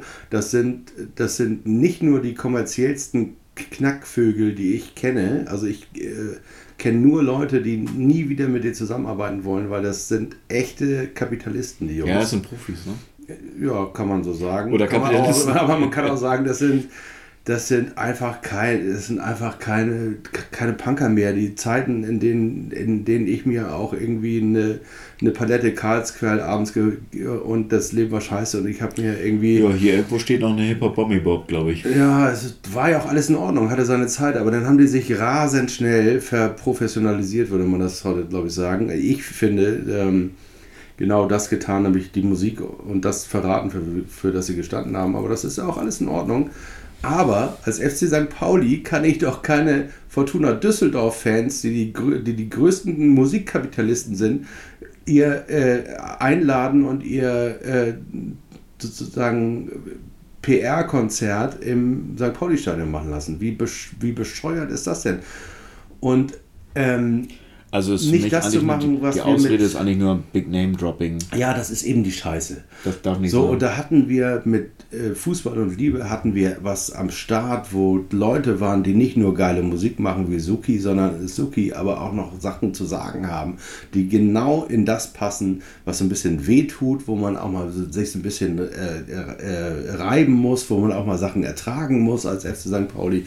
Das ist das, was ich von meinem Verein erwarte und nicht solche Knackvögel. Ich finde find ja die Typen von Fettes Brot und die Ärzte, so sehr ich sie alle mag und verehre, schon grenzwertig, weil die einfach auch, das ist einfach auch so ein bisschen Auslaufmodell. Da brauchen wir mal wieder was Neues, wir brauchen was Neues. Das ist doch nicht, man kann doch nicht irgendwie, äh, so sehr ich dieses Viva la Berni auch toll finde, aber da werden 11 Millionen Euro geraced, Alter. Ja, 7, 8 Da kann man auch mal mehr als mehr mitmachen oder auch mal die Idee so ein bisschen erweitern und nicht nur irgendwie ein paar, paar Bruchbuden für so ein paar gesettelte äh, äh, äh, Musikproduzenten machen. Das geht, auch, das geht auch irgendwie mal eine Runde geiler. Ja. Und, und das muss dieser Verein organisieren. Ich kann das ja auch nicht. Ich kann immer nur ein bisschen rummeckern und sagen, was mir nicht gefällt. Aber was mir mal so richtig gefallen würde, lieber FC St. Pauli, wäre, sowas wie Viva la Berni mal ein bisschen jünger, mal 20 Jahre jünger. Wo sind denn die, äh, äh, die Konekos und die, äh, sozusagen das Enablement von heute 25-Jährigen, die, die, die das machen, was damals die Ärzte gemacht haben. Wo, die gibt es doch. Die gibt's doch, die gibt's bei uns im Stadtteil. Die sehen wir äh, auf dem Reeperbahn-Festival, die sehen wir irgendwie äh, in den Playlists unserer Kinder. Aber die finden im Stadion und im Verein nicht statt. Und ich muss da immer wieder drauf kommen, immer wieder. Das muss sich ändern. Ich will das, ich Ja. will das einfach haben. Also ich würde jetzt auch nochmal, unser Getränk ist alle, ich hole nochmal eine, einen Nachschub, mach nochmal eine Musik, also eine sprengende Musik an, die halt nicht in die Kategorie, die sie, wird nie im Stadion laufen, aber kann man glaube ich gut mal. wir müssen übrigens reinreden. Ach so, wir können ran.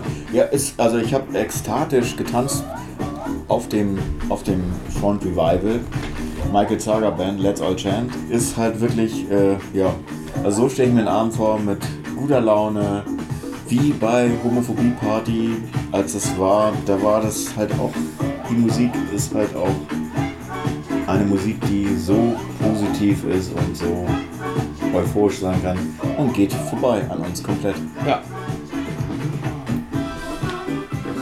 Ich hol mal. Achso, äh, darf ich. Äh, Du darfst noch einen holen. also du kannst ja einen Monolog halten und äh, ein Gedicht reinreden. Ne, wir haben doch hier schon. Wir können ja die Musik hören. Ich höre die Musik. Du hörst Musik. Auch ein echt geiler Song. Den mag ich auch gerne.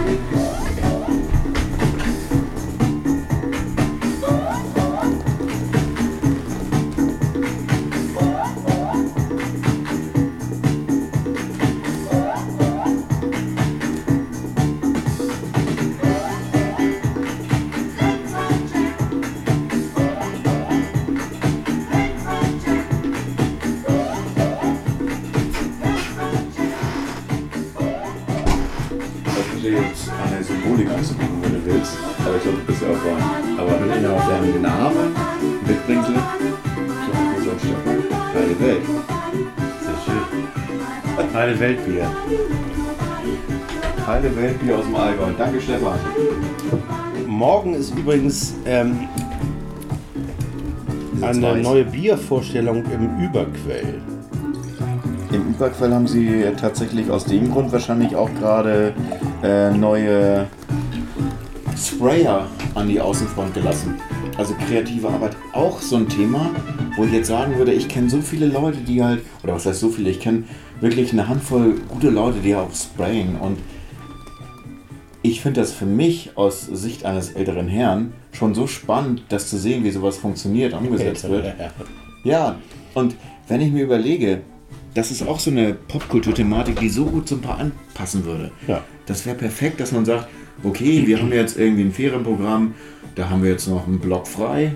Da sagen wir mal, okay, wir machen mal einen Teil, der, was weiß ich, irgendwie außen oder irgendein, irgendein Tourbus oder so wird dann einfach Da habe gesprayt. ich zwei, da habe ich zwei, drei Sachen zu zu sagen. Oh, dann schenke ich mir erstmal ein und dazu. Check dir erstmal was ein. Also erst, erstens, eine schöne Anekdote. Ich treffe Sven Brooks vor der Südtribüne und da gab es einen Tag von den New Kids St. Pauli auf der Gegengrade.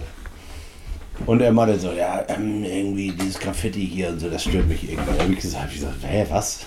Ja, das finde ich irgendwie blöd, wenn das wenigstens hübsch wäre oder so. Dann habe ich gesagt, naja, Wer entscheidet hübsch? ja, genau. Wer entscheidet hübsch? Erstens. Und zweitens habe ich gesagt, das ist eine Gruppe, eine Supportergruppe des FC St. Pauli. Wo sollen die denn sonst hinsprühen, wenn die nicht auf ihr, auf ihr Stadion? Ne? Also man hat ja dieses ganze äh, Tagging und Jugendkultur. hat er- wahrscheinlich das- gehört, gehört er dazu. Das äh, aktuelle Thema, dieses Banksy-Bild, was jetzt für 1,4 Millionen äh, bei Sotheby äh, versteigert wurde, was sich geschreddert hat. Street Art gehört natürlich nicht in ein Auktionshaus, sondern auf die Straße. Ich meine, das ist, fängt im Kleinen an. Das ist ja solche, solche Thematiken. Das, Aber echte Kudos an Banksy, ne? weil er hat beides geschafft. Er hat sozusagen die Street Art Community hat er äh, beruhigt im Sinne von, Alter, wie geil, der zerstört sich selber. Der, das ist ein geiler Typ. Dann hat er aber in der Mitte des, äh, der Zerstörung aufgehört. Also ist dieses Kunstwerk noch da und ist einfach jetzt noch mehr Kunst Noch als mehr vorher. wert. Es ist einfach, ist einfach so genial. Ich feiere den so, ich feiere das so ab. Total geil. Also, äh, es ist ja ein Mysterium. Es ist ja, jetzt kommen wir natürlich auf den Pop. Aber warte, ist, ist das ein Popkultur-Podcast? Ja, es ist jetzt, es ist ein Sand, von Sandhausen zur Popkultur. ist wirklich, nein. das ist wie Daniel zu Bowie. Aber äh, ähm, es ist, das, die, die zweite Geschichte, die ich erzählen wollte, ist, lustigerweise haben wir ja äh, durch unseren äh, jetzt bestimmt schon seit zwei oder drei Jahren am Werke seienden Marketing-Guru Martin Drust, den ich hier auch sehr gerne grüße, denn der Mann macht eigentlich echt gute Arbeit, wie ich finde. Eine, ähm, diese Klebestreifen-Optik, ne? die wir auch schon auf der auf, auf, auf der Dauerkarte hatten, im Stadion hatten. Also dieses Wir sind noch nicht fertig, war ja auch ein schöner Claim, den ich im Übrigen auch popkulturell meine. Wir sind noch nicht mal nicht fertig, wir haben noch kaum angefangen, aber sind auf gar keinen Fall fertig. Und ähm, diese äh, diese Optik, also dieses nicht fertige, dieses Do-it-yourself, dieses Tagging, dieses Sprayen, das findet aber auch nur von irgendwelchen Artdirektoren Design statt. Das ist eben nicht, das ist nicht richtig gemacht. Also da gibt es keine, kein echtes Do-it-yourself oder echtes Street Art im Stadion. Ach, Die ich ist irgendwie auch so ein bisschen brav. kein Problem, wenn jetzt irgendeiner sagen würde, "Ah, keine Ahnung, Grunland, ja, ist auch Hamburg, ist vielleicht sogar noch, gehört sogar noch mit zum Stadtteil, wie auch immer. Die Leute, die Texter sind wahrscheinlich auch, auch coole Hoshis. Ist doch auch wieder so ein Ding, ist doch auch wieder so ein Ding, die man einbinden könnte. Das muss doch nicht alles irgendwie Bodensatz von der, von der Straße sein, sondern es kann auch mal von oben weg sein, wo die Leute eigentlich nur mit Anzügen Ja, rumlaufen. nein, das können die aber nicht. Also ich meine, Pop, nein, Popkultur kam schon immer von unten aus, aus der Subkultur. Du kannst Popkultur nicht aus dem Mainstream machen, dann kommt sowas wie Dieter Bohlen dabei raus. Das ist einfach, das geht, funktioniert nicht. Also da Würde bin ich, ich würde, aber. ich, würde ich auch tatsächlich gerne einbinden in so eine Thematik. Ja, der wäre sogar noch Music. äh, äh, das geht aber nur, wenn Schauner wieder bei uns spielt. Aber einen Punkt will ich noch mal sagen. Wo, ähm, wann war eigentlich das letzte Mal, wo es richtig einen Tag auf unserem Bus gab? Das war, glaube ich, zum Derby vor sieben Oh, Jahren. Sowas, ja. Da hatte der HSV, HSV, nee, es war nach dem Derby, weil das Ergebnis gab es ja schon. HSV auf den ähm, St. Pauli-Bus gesprayt in Silber, wenn ich mich nicht erinnere. Also ganz groß Silber HSV mit so blau umrandet. Und da hat der FC St. Pauli raufsprayen lassen, St. Pauli versus HSV und dann ein, äh, 1 zu 0. Und damit sind die dann durch die Gegend gefahren. Und das, das ist doch genau das, was du meinst. Ja, das ist was, das ist lebendig, das verändert sich, das ist ein Ausdruck, ein künstlerischer Ausdruck, der aus, aus diesem Verein kommt. Das ist kein durchgestyltes Marketing, das hat auch mit sozusagen mit Slime und mit Celtic nicht viel zu tun, sondern das ist einfach eine ganz andere Kultur, von der ich ganz persönlich sehr, sehr viel mehr haben mag. Äh, Die aber komplett nicht die stattfinden. nicht da ist, ne, genau. Und das wäre jetzt im Übrigen auch mal eine Idee für solche Leute wie äh, Levis, ähm, meinetwegen auch Under Armour, weil die haben ja am Anfang ihres Sponsoring, haben die ja ähm, wohlfeil großartig versprochen, dass sie da irgendwie was machen wollen. Aber so richtig ge gesehen habe ich außer, Also ich, ich kenne sowas ja dass jetzt. wir jetzt Also, grüne Trainingsjacken haben, habe ich noch nichts gesehen. naja, also ich kenne sowas ja auch ähm, jetzt aus dem aus meinem Business im Sinne von äh, so Musik, DJ-Kultur. Ähm, Red Bull, so äh, Unkenrufe hin und her, haben tatsächlich ganz viel, immer relativ äh, viel Geld in die Hand genommen, um sowas äh, auch jungen Leuten nahezubringen. Diese Red Bull-Tage mit irgendwelchen großen Namen, wo die dann wirklich in Workshops allen möglichen Leuten beigebracht haben oder zumindest auch in QAs äh, geschildert haben, wie der Tagesablauf, wie das Studio und wirklich interessante, wie ich finde, sehr interessante Geschichten geschildert wurden. Ähm, sowas kann man natürlich auch mal versuchen, äh, positiv mit Geldern umzusetzen, die im Verein vielleicht äh, auf ganz andere äh, Sachen sonst zulaufen. Ich bin der Meinung, dass diese jungen Leute, also die Kategorie 16, 16 bis 26, ähm, die findet nicht statt bei St. Pauli. Also die findet äh, nicht statt, dass sie. Die findet in der Südkurve statt, aber wir, wir kriegen ja, die nicht das mit. Ist für Südkurve ist es für mich halt, das sind die Animateure, das ist okay, kann ich auch gut mit leben, supporte ich auch irgendwie alles. Aber das äh, passiert dann halt 90 Minuten und dann war es das. Ja, die haben ja auch gar, also vollkommen zu Recht im Übrigen, gar kein Interesse daran, dass, dass oder sagen wir mal, ich finde, hm, äh, also wir hatten ja da, wir hatten ja damals nichts, nee. Also ich bin ja mit einem gesunden Sendungsbewusstsein ausgestattet, deswegen podcaste ich ja auch und blogge und so. Deswegen können Menschen wie ich das, glaube ich, gar nicht verstehen, wenn, äh, wenn so Gruppen wie USP sagen, das regeln wir schön alles unter uns und irgendwie solange, äh, solange wir Wirkung erzielen und uns äh, sozusagen freuen, sind wir auch uns selbst genug. Das ist, eine, das ist eine Haltung, die ich sozusagen gar nicht so richtig verstehen kann. Was ich aber verstehe, ist, dass äh, sich heute 16- bis 26-Jährige ähm, nicht berufen fühlen, jetzt äh, das ganze Stadion und den Verein abzuholen. Nichtsdestotrotz stehen sie auf den Schultern von Riesen, und damit meine ich jetzt nicht mich, sondern ich meine die Leute, die dieses äh, Konstrukt, dieses äh, soziale, kulturelle Konstrukt St. Pauli geschaffen haben.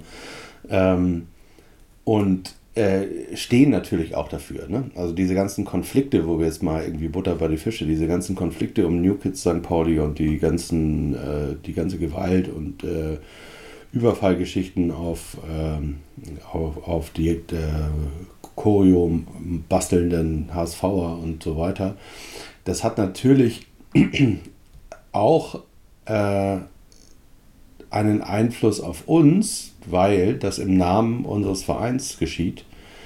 Und ähm, da gibt es dann zwei Möglichkeiten. Entweder man äh, diskutiert das an dem äh, Fall, also an dem Thema Gewalt, wo ich übrigens nochmal wieder auf den Millanton-Podcast verweisen möchte, der da ähm, echt gut ist, um zumindest die äh, die Dinge zu erfahren, die, die in der Südkurve äh, passieren und diskutiert werden und äh, die Haltung der beiden, die da, äh, die da auch sehr offen Auskunft geben, wie sie dazu stehen.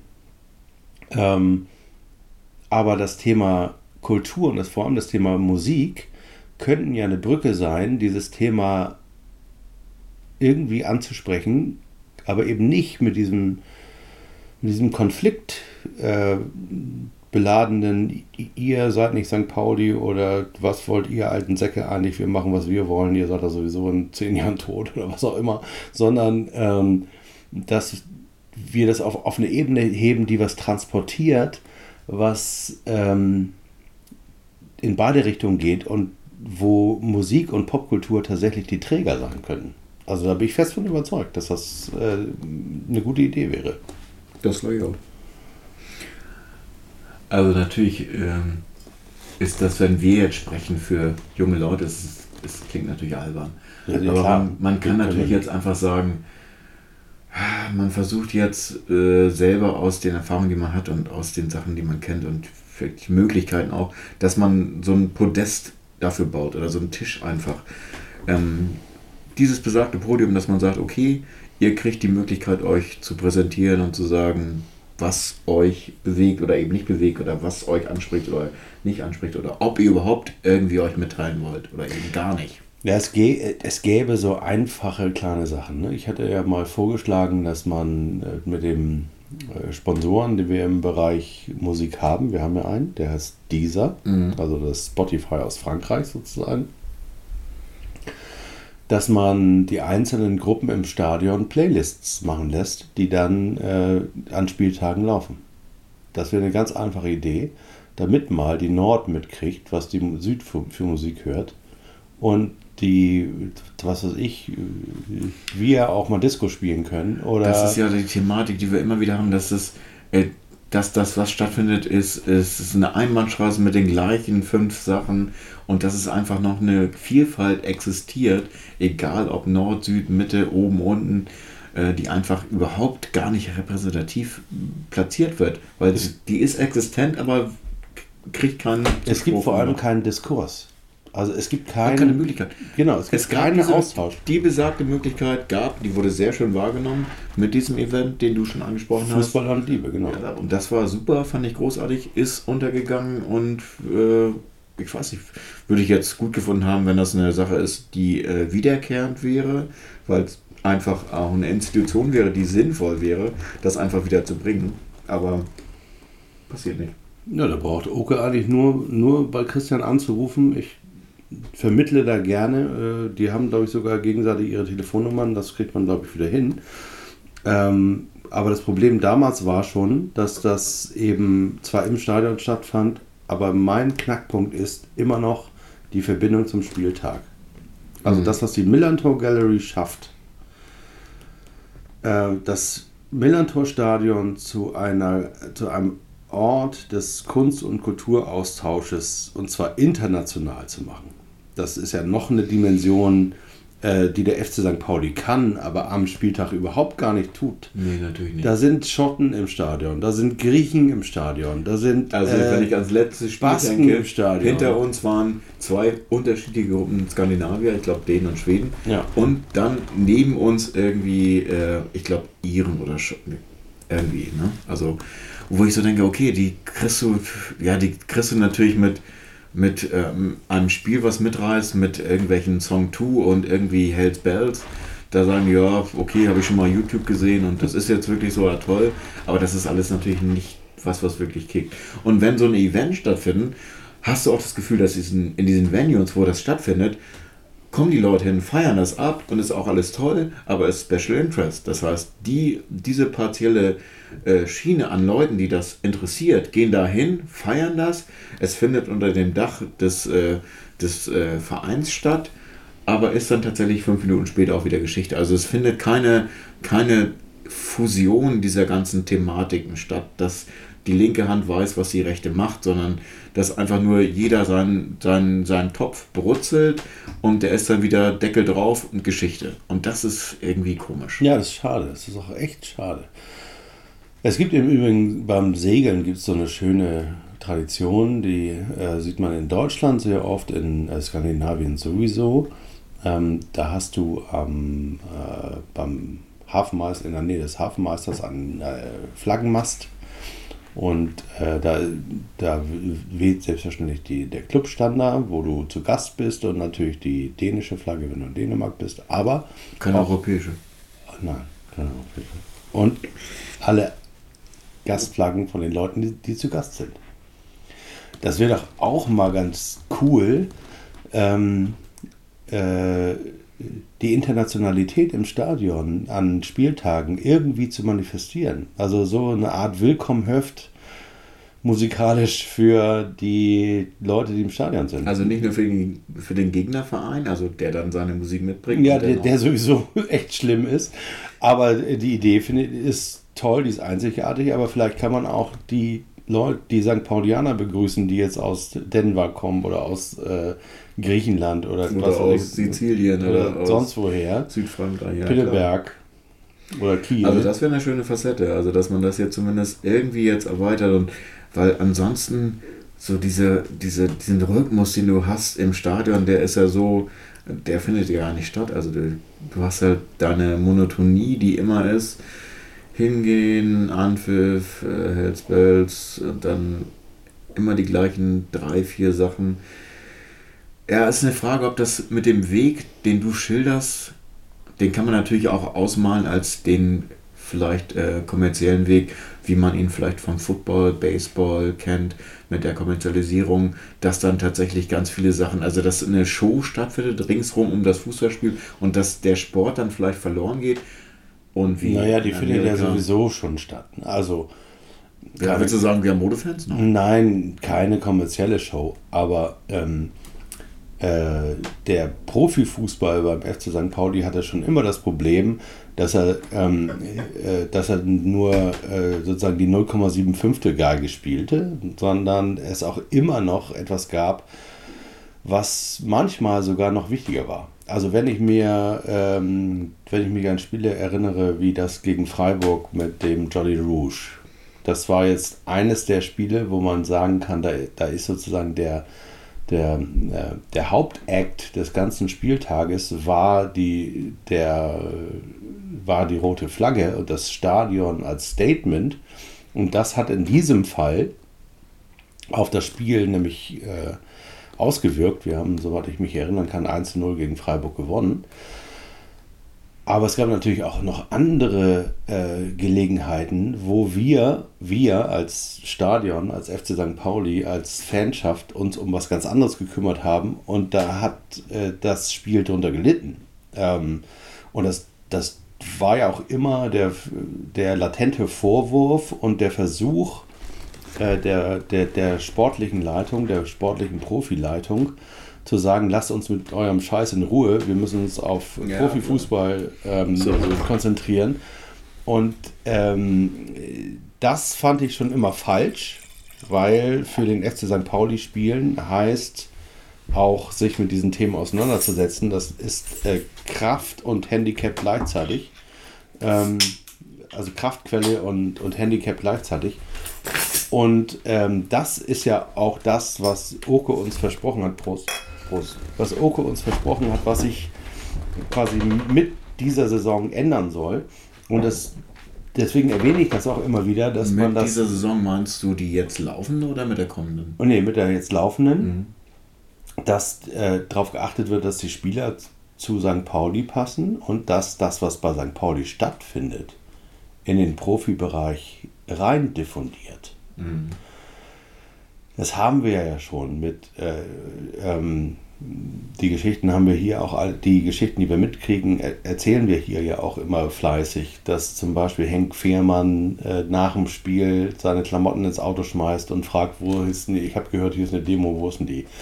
Und äh, von Jan-Philipp Kaller brauchen wir gar nicht zu sprechen. Ähm, Ganz schöne Geschichte, die ja auch tatsächlich verloren gegangen ist, bei dem Podcast ja verloren gegangen ist, als er mit, äh, mit Marco Hornschuh tatsächlich auf einem Reeperbahn Festival war und auf dem gleichen Konzert war, wo wir auch waren. Äh, und das sind so Sachen, natürlich äh, gehört das, äh, ist das open-minded, dass es alles FC St. Pauli ist nicht im Millantor stattfinden, sondern äh, gehört auch äh, in den Stadtteil und auch zu den Sachen, die dann natürlich dazugehören, ringsrum. Insofern.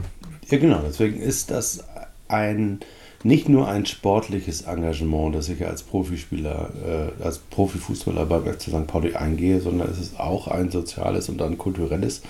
Und das ist das große Versprechen, das Oke uns gegeben hat oder dass das ganze, die, das ganze Präsidium, die ganze Geschäftsleitung, die ganze sportliche Leitung uns gegeben hat, gesagt hat, wir haben aus diesen drei Jahren gelernt, äh, wir können nicht an, wir, wir können nicht einerseits Profifußball machen und andererseits St. Pauli, sondern wir müssen das verbinden.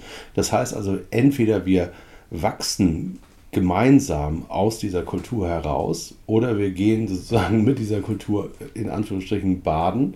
Aber dann haben wir es wenigstens versucht. Also diese komische, die, diese komische Abkapselungsgeschichte, die es ja damals, ich meine, es gab so viele Beispiele mit den Regenbogen-Schnürsenkeln, die dann irgendwie aus dem Mannschaftsrat abgelehnt wurden. Und die, diesen, ganzen, die, diesen ganzen Geschichten, die, die will ich nicht mehr haben. Ich will das Gegenteil haben. Ich will, dass, äh, dass sozusagen, dass das, was St. Pauli ausmacht, in diese Mannschaft diffundiert, damit nämlich genau sowas passieren kann, wie die letzten beiden Spieltage, Heimspieltage in der letzten Saison passiert sind, dass man sich nämlich äh, zusammenraufen kann und eine Energie entwickelt, die nicht nur die Klasse hält, sondern die, ein, äh, die einen Standard setzt. Mhm.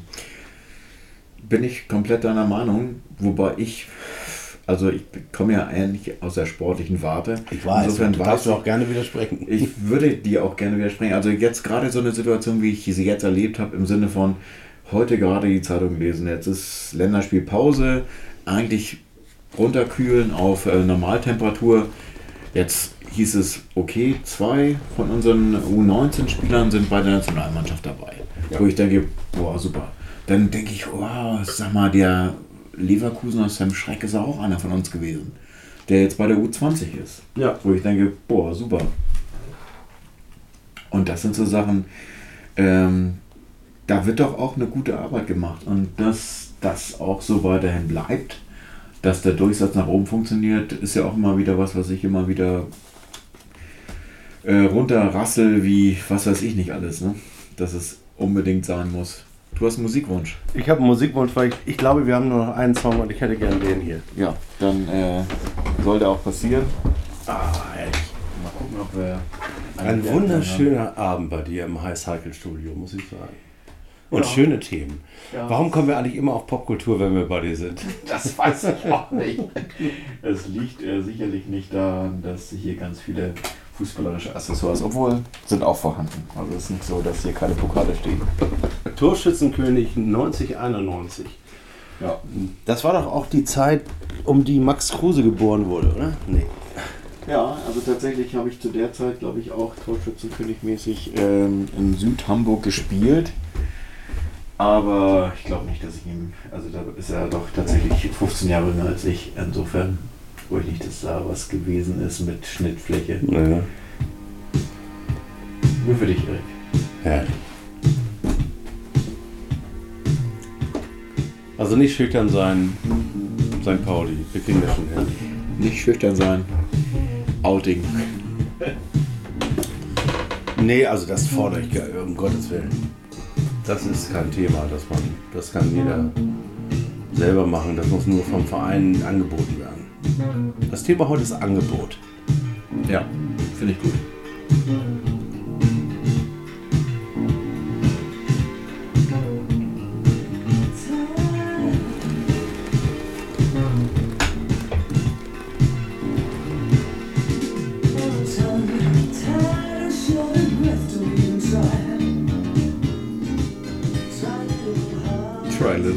Little harder.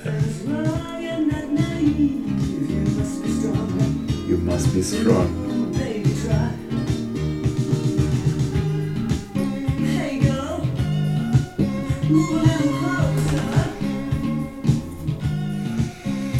Ja, eigentlich ist es auch schon ein sehr langer Podcast. Ich glaube, wir müssen noch mal einen Ausblick machen, was kommt, ne? Ich glaube, es geht ja weiter. Die Saison ist nicht vorbei, oder? Kiel wartet auf uns. Nächstes Heimspiel ist Kiel. In zwei Wochen? Ja. Vorher geht's auswärts noch nach. Duisburg. Ja. Die haben gerade beim 1. FC Köln gewonnen. Und neuen Trainer Lieberknecht von Braunschweig ist Trainer jetzt, Ja, und hat 1 zu 2 gegen Köln gewonnen. Okay. Er hat Also- gesagt, hey Boys, move a little closer. Ja. Also ich meine, In Duisburg der, ist vor allem in der Innenverteidigung. also Hat falsch, ist 1 zu 1, zack, zack, 2 zu 0. Das, also das, muss genauso gelaufen sein. Ja. Aber so viel so ein Indiz. Da gewinnt der Vorletzte beim Tabellenführer, beim souveränen Tabellenführer. Das wird genau so eine Saison werden wie im letzten Jahr, dass diese zweite Liga so komplett unberechenbar bleibt, dass tatsächlich jeder jeden schlagen kann. Ja, das glaube ich auch. Also, dass wir den HSV im Rückspiel schlagen. Und deswegen Ähm. ist, äh, da, also das wäre mein großer Wunsch und ich glaube auch, dass das Universum uns aus dem Grund ein 0 zu 0 geschenkt hat, weil ähm, wir das 1 zu 0 dieses Jahr am Millantor erleben werden. Das haben wir, denn- wir haben noch keinen Heimsieg gegen den HSV. Das gibt's noch nicht. In der Ja, das Geschichte dieses letzte Vereins. 2007 oder 2000, war das 7 oder war das 6 dann tatsächlich vorher? Nee, das war äh, 2000 wie sieben. Wann war denn, nee, 2000, 2011. 2011, nee, sieben Jahre her war es, 2011, 2011 war das 1-0 und war das, äh, Das 2010 war das Ja, Hinspiel. und das war das andersrum. 1-1 Das Hinspiel war das erste am Millantor. und das war das 1-1, ne? 1-1. Mit genau. dem 1-0 von Boller und dem Das war so geil. Standard von Barbares oder wer war das noch? Nein, das war, oder, das war, war das ein Standard. oder auf jeden Fall auf 20 Meter ja, Schuss. den Bogenschützen, der das Ja, genau. Ja. Ja, es war auch ein schönes Tor. Ich hab's verdrängt, ja. Kann man leider nicht Nein, mehr sollte sagen. nicht sagen. Nein. es brennt in meinen Augen und Ohren. Es war nicht so schön wie das von Fabian Boll. Und es war vor allem, da stand ich auch in der Nord, da standen wir noch in der Nord Ja, mit dem äh, Quotenrocker und ach Gott, war das, das war noch Zeiten. Auf jeden Fall ähm, habe ich dieses Stadion noch nie so laut erlebt wie an dem Moment. Das stimmt. Ich glaube, Fabian Boll hat seitdem auch künstliche äh, Ohrausgänge. Gehöreingänge. Also, also der muss ja, das muss ja äh, total abgefangen werden. Ich glaube, wir haben fünf, ähm. Fünf Songs durch. Das heißt also, wir können so ein bisschen Ausblick wagen. Ähm, ja, warum nicht mal auch äh, so lustige Sachen? Weil ähm, wir haben jetzt äh, zweimal den Trainer sozusagen der Gegner entlassen. Ne? Einmal Sandhausen und einmal Und einmal Ingolstadt. Ingolstadt.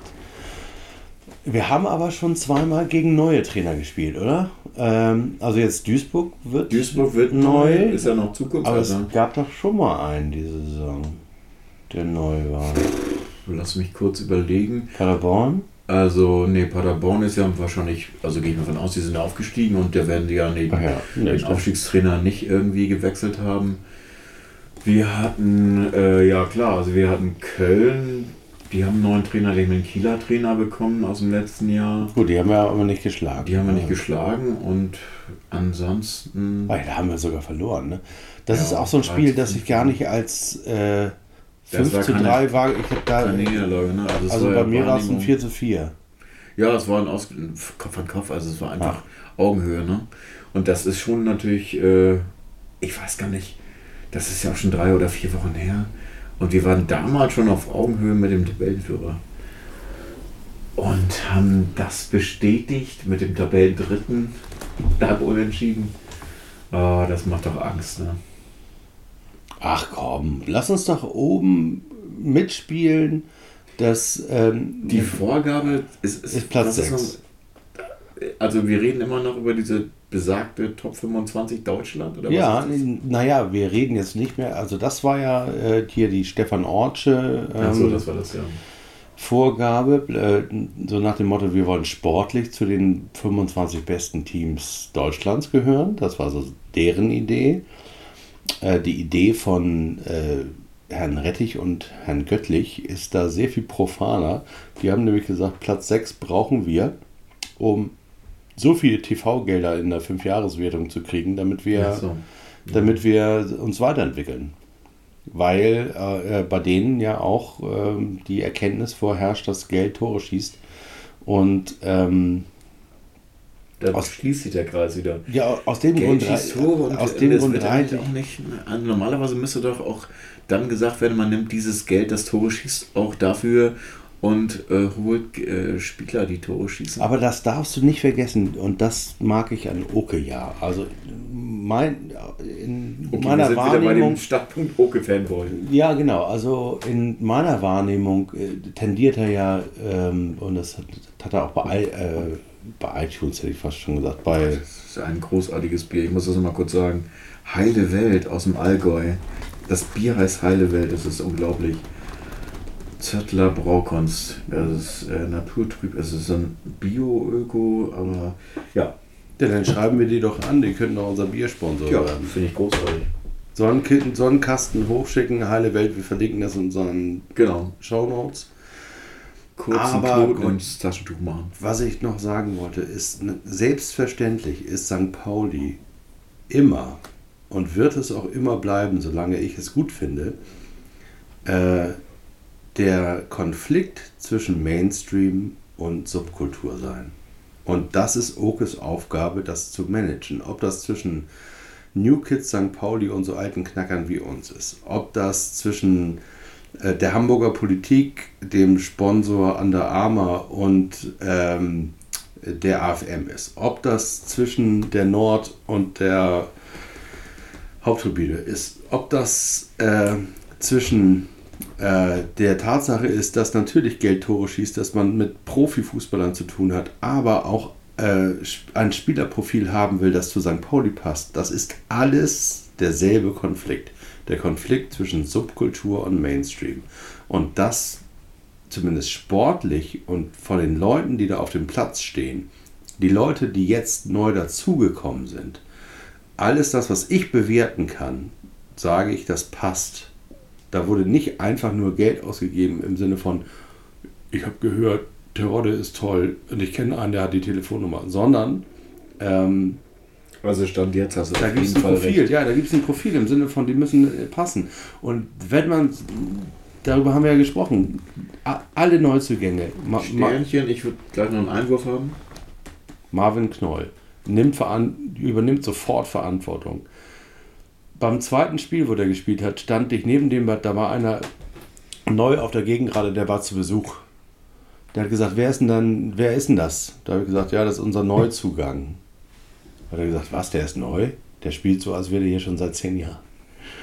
Und das sind so Sachen, die ja, wenn's, äh, wenn ich richtig liege, ja nicht zufällig passiert sind, sondern äh, dass die Leute sich überlegt haben. Genau, Auch da ein Lob für Uwe Stöber, äh, Stöber der, ähm, Da der, würde ich der jetzt sich das überlegt hat. Da würde ich jetzt einklinken, genau mit Sternchen einklinken, im Sinne von, gebe ich dir total recht, dass der passt. Aber meine Wahrnehmung war die, dass er als Innenverteidiger geholt wurde, als Ersatz für den Herrn Sobich. Ja. Ist aber nicht die Position, die er spielt und auch nicht die Position, in der subjektiv ich ihn sehe. Hat er zwei, ich glaube zweimal gespielt, fand ich jetzt lange nicht so wichtig wie die Position, die er jetzt innehat und die Mhm. er sonst auch besser ausfüllt, meiner Meinung nach, ähm, dass er vor der Viererreihe spielt. Also auf Und- der 6. Auf der 6. Und deswegen bin ich der Meinung, dass das, schöne Grüße an Markus, der heute nicht da ist, das war nämlich die Thematik, die wir immer hatten, äh, dass die Innenverteidigungsthematik genau die ist, die jetzt für mich immer noch das kleine, ganz, das ganz kleine Manko oder das Dorn im Auge ist, das immer noch fehlt. Also die Also wir Thematik haben kein Backup für. kein Backup für die, Ja, den Plan B. Ja. Jackson verletzt, so wegen Averoa verletzt und Ja, schon gab aber es gibt auch einen Nachwuchsspieler, der auch ein ganz geiles Spiel gemacht hat. Wie heißt der immer noch? den kannst du reinbringen, kaltes Wasser, ein Spiel, das ist auch okay, aber das jetzt zu verlangen, dass er das auf Nein, dem nein, Niveau über klar. drei, vier Spiele ja, oder eine klar. Saison hält, keine Chance. Ähm, wir haben natürlich das Problem, dass dann ein Kaller, der sowas vielleicht könnte, verletzt ist. Dann äh, Schopenhauer ist, glaube ich, verkauft worden noch. Nee, der verliehen. ist noch da. Das Ist ist so der Geist dieses Teams. Irgendwie, wo ich ja ganz ehrlich auch so ein bisschen auf so eine St. Pauli-Story hoffe, dass jetzt Phoenix aus der Asche. dass den zwei Jahre keiner, keiner haben will und urplötzlich kriegt er nochmal irgendwie Einen den Schub. Drive und Naja, jedenfalls ist genau die Thematik ist jetzt da. Äh, wir haben einen, einen Punkt, an dem wir uns jetzt befinden, wo es echt nach vorne offensiv mit Toren alles super läuft. Aber wir haben einen totalen Engpass, was die Innenverteidigung angeht. Und das ist für mich immer noch markant das größte Problem, was wir haben. Ja, das Das stimmt, da darf keiner ausfallen. Das stimmt. Bis zum Ende der Saison. Also klar, dazwischen kommt noch die Transferphase im Winterzeitfenster, wo dann auch, wo ich auf jeden Fall Bedarf sehe. Aber wie Und- wäre denn deine professionelle Fußballer äh, Ja, wir brauchen auf jeden Fall Backup. Vollchecker-Meinung? für einen Innenverteidiger. Definitiv ein Backup. Marvin Knoll ist kein Innenverteidiger. Nein. Marvin Knoll kann bei St. Pauli alles spielen und wird auf dem Platz überall gebraucht, aber er spielt die Position, die er inne hat, im Sinne von Sechser oder Achter oder was auch immer, ist extrem wichtiger als in der Die beiden Spiele, die ich in Erinnerung habe, wo er Innenverteidiger gespielt hat, war es vergeudet. Also körperlich, also natürlich haut er sich überall rein, es war aber kein Vergleich zu Nee, er ist den er ist Sachen, die groß er und kräftig genug. Der ist aber das macht er nicht. Und, und er geht halt Wege, er geht in die Zweikämpfe, er schmeißt sich überall rein, er motiviert die Leute und das kannst du als Innenverteidiger nicht so gut machen wie als, wie als Sechser oder Achter oder im Mittelfeld spielend. Und deswegen ist das für mich ein Typ, der extrem wichtig wird und wenn wir den drei, vier Jahre halten. Schlechte Nachrichten für Bernd Nerich eigentlich. Ne? Ja, scheiß auf Bernd Nerich. Also es ist ein, Der macht jetzt noch eine Saison. Ja, du- das ist ein super. Also ich, ich mag den Typen, der ist für mich ein toller Backup für eine 6, der auch echt auch da ist, wenn er gebraucht ja, wird. ich glaube, das sieht er auch selber so. Und das ist aber keiner, den du jetzt als Future Base für drei Tage, äh, für drei Jahre irgendwie äh, äh, im Hinterkopf hast. Ja. Du musst jetzt einfach sehen, dass du mit, mit dem Knoll hast du einen, den kannst du aufbauen, den kannst du zum Gesicht von St. Pauli. Das ist für mich einer, der, der den Boller ersetzen kann. Vom Gesicht für St. Pauli. Definitiv. Das Überhaupt ist doch ein tolles Schlusswort. Ist das so? Ja, das ist toll. Weil der Posterboy ist er ja schon. Womit wir wieder beim Mainstream wären. Also der FC St. Pauli hat mit dem Mainstream angefangen. Also diese ganzen. Aber meinst du, weil der Mainstream aussieht? Also weil er jetzt so. Naja, aussieht weil er so wie- Hipster. wie- Also er, er ist ja ein echter Hipster-Posterboy. Und das, was du sagst, ist ja einfach, dass das von unten noch rauswächst. Und das ist ein schönes Bild. Das Ja. finde ich wunderschön. Und vielleicht wächst der ganze Rest, den wir heute angesprochen haben, auch von unten noch raus. Sehr gut. Und jetzt spielen wir eigentlich ein Outro. Dürfen wir noch eins? Ich weiß gar nicht. Nee, genau. dürfen nicht. Wir müssen wir nicht. das ganze. Stadion singen. Das, Das ganze, Stadion, das, ganze Stadion.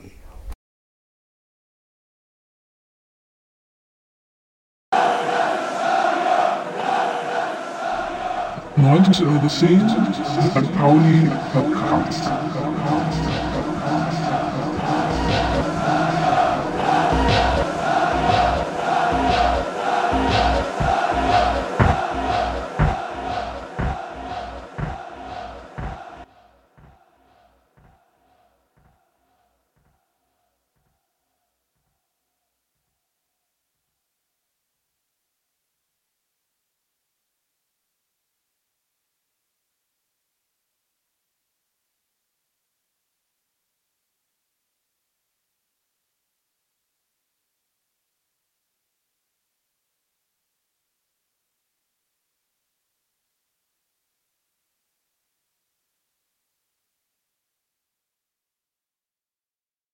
St.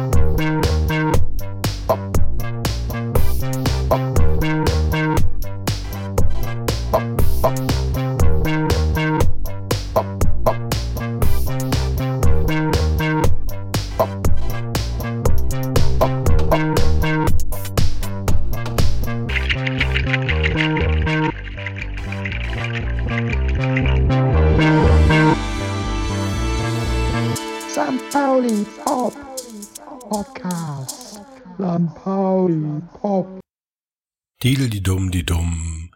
Hier kommt die Werbung. Eine kleine Werbung in eigener Sache. Seit einiger Zeit ist mein neues E-Book draußen, das ich zusammengestellt hat aus Beiträgen aus dem Jahr 2009 bis 2011, also diesem abgefahrenen Jahr oder den abgefahrenen Jahren, in dem wir aus der Regionalliga durch die zweite Liga in die Bundesliga marschiert sind und natürlich in einem unfassbar kuriosen Jahr wieder zurück. Dieses E-Book ist erhältlich in meinem Blog unter stpaulinu.de ähm, für den Preis eines Bieres am Millantor. Ich spende den Reinerlös an den Fanladen im April und würde mich freuen, also A, wenn du dir das runterlädst, da tust du dem Fanladen was Gutes und mir vielleicht Feedback gibst, wenn du es gelesen hast. Hey ho, Dildum. Düdeldü.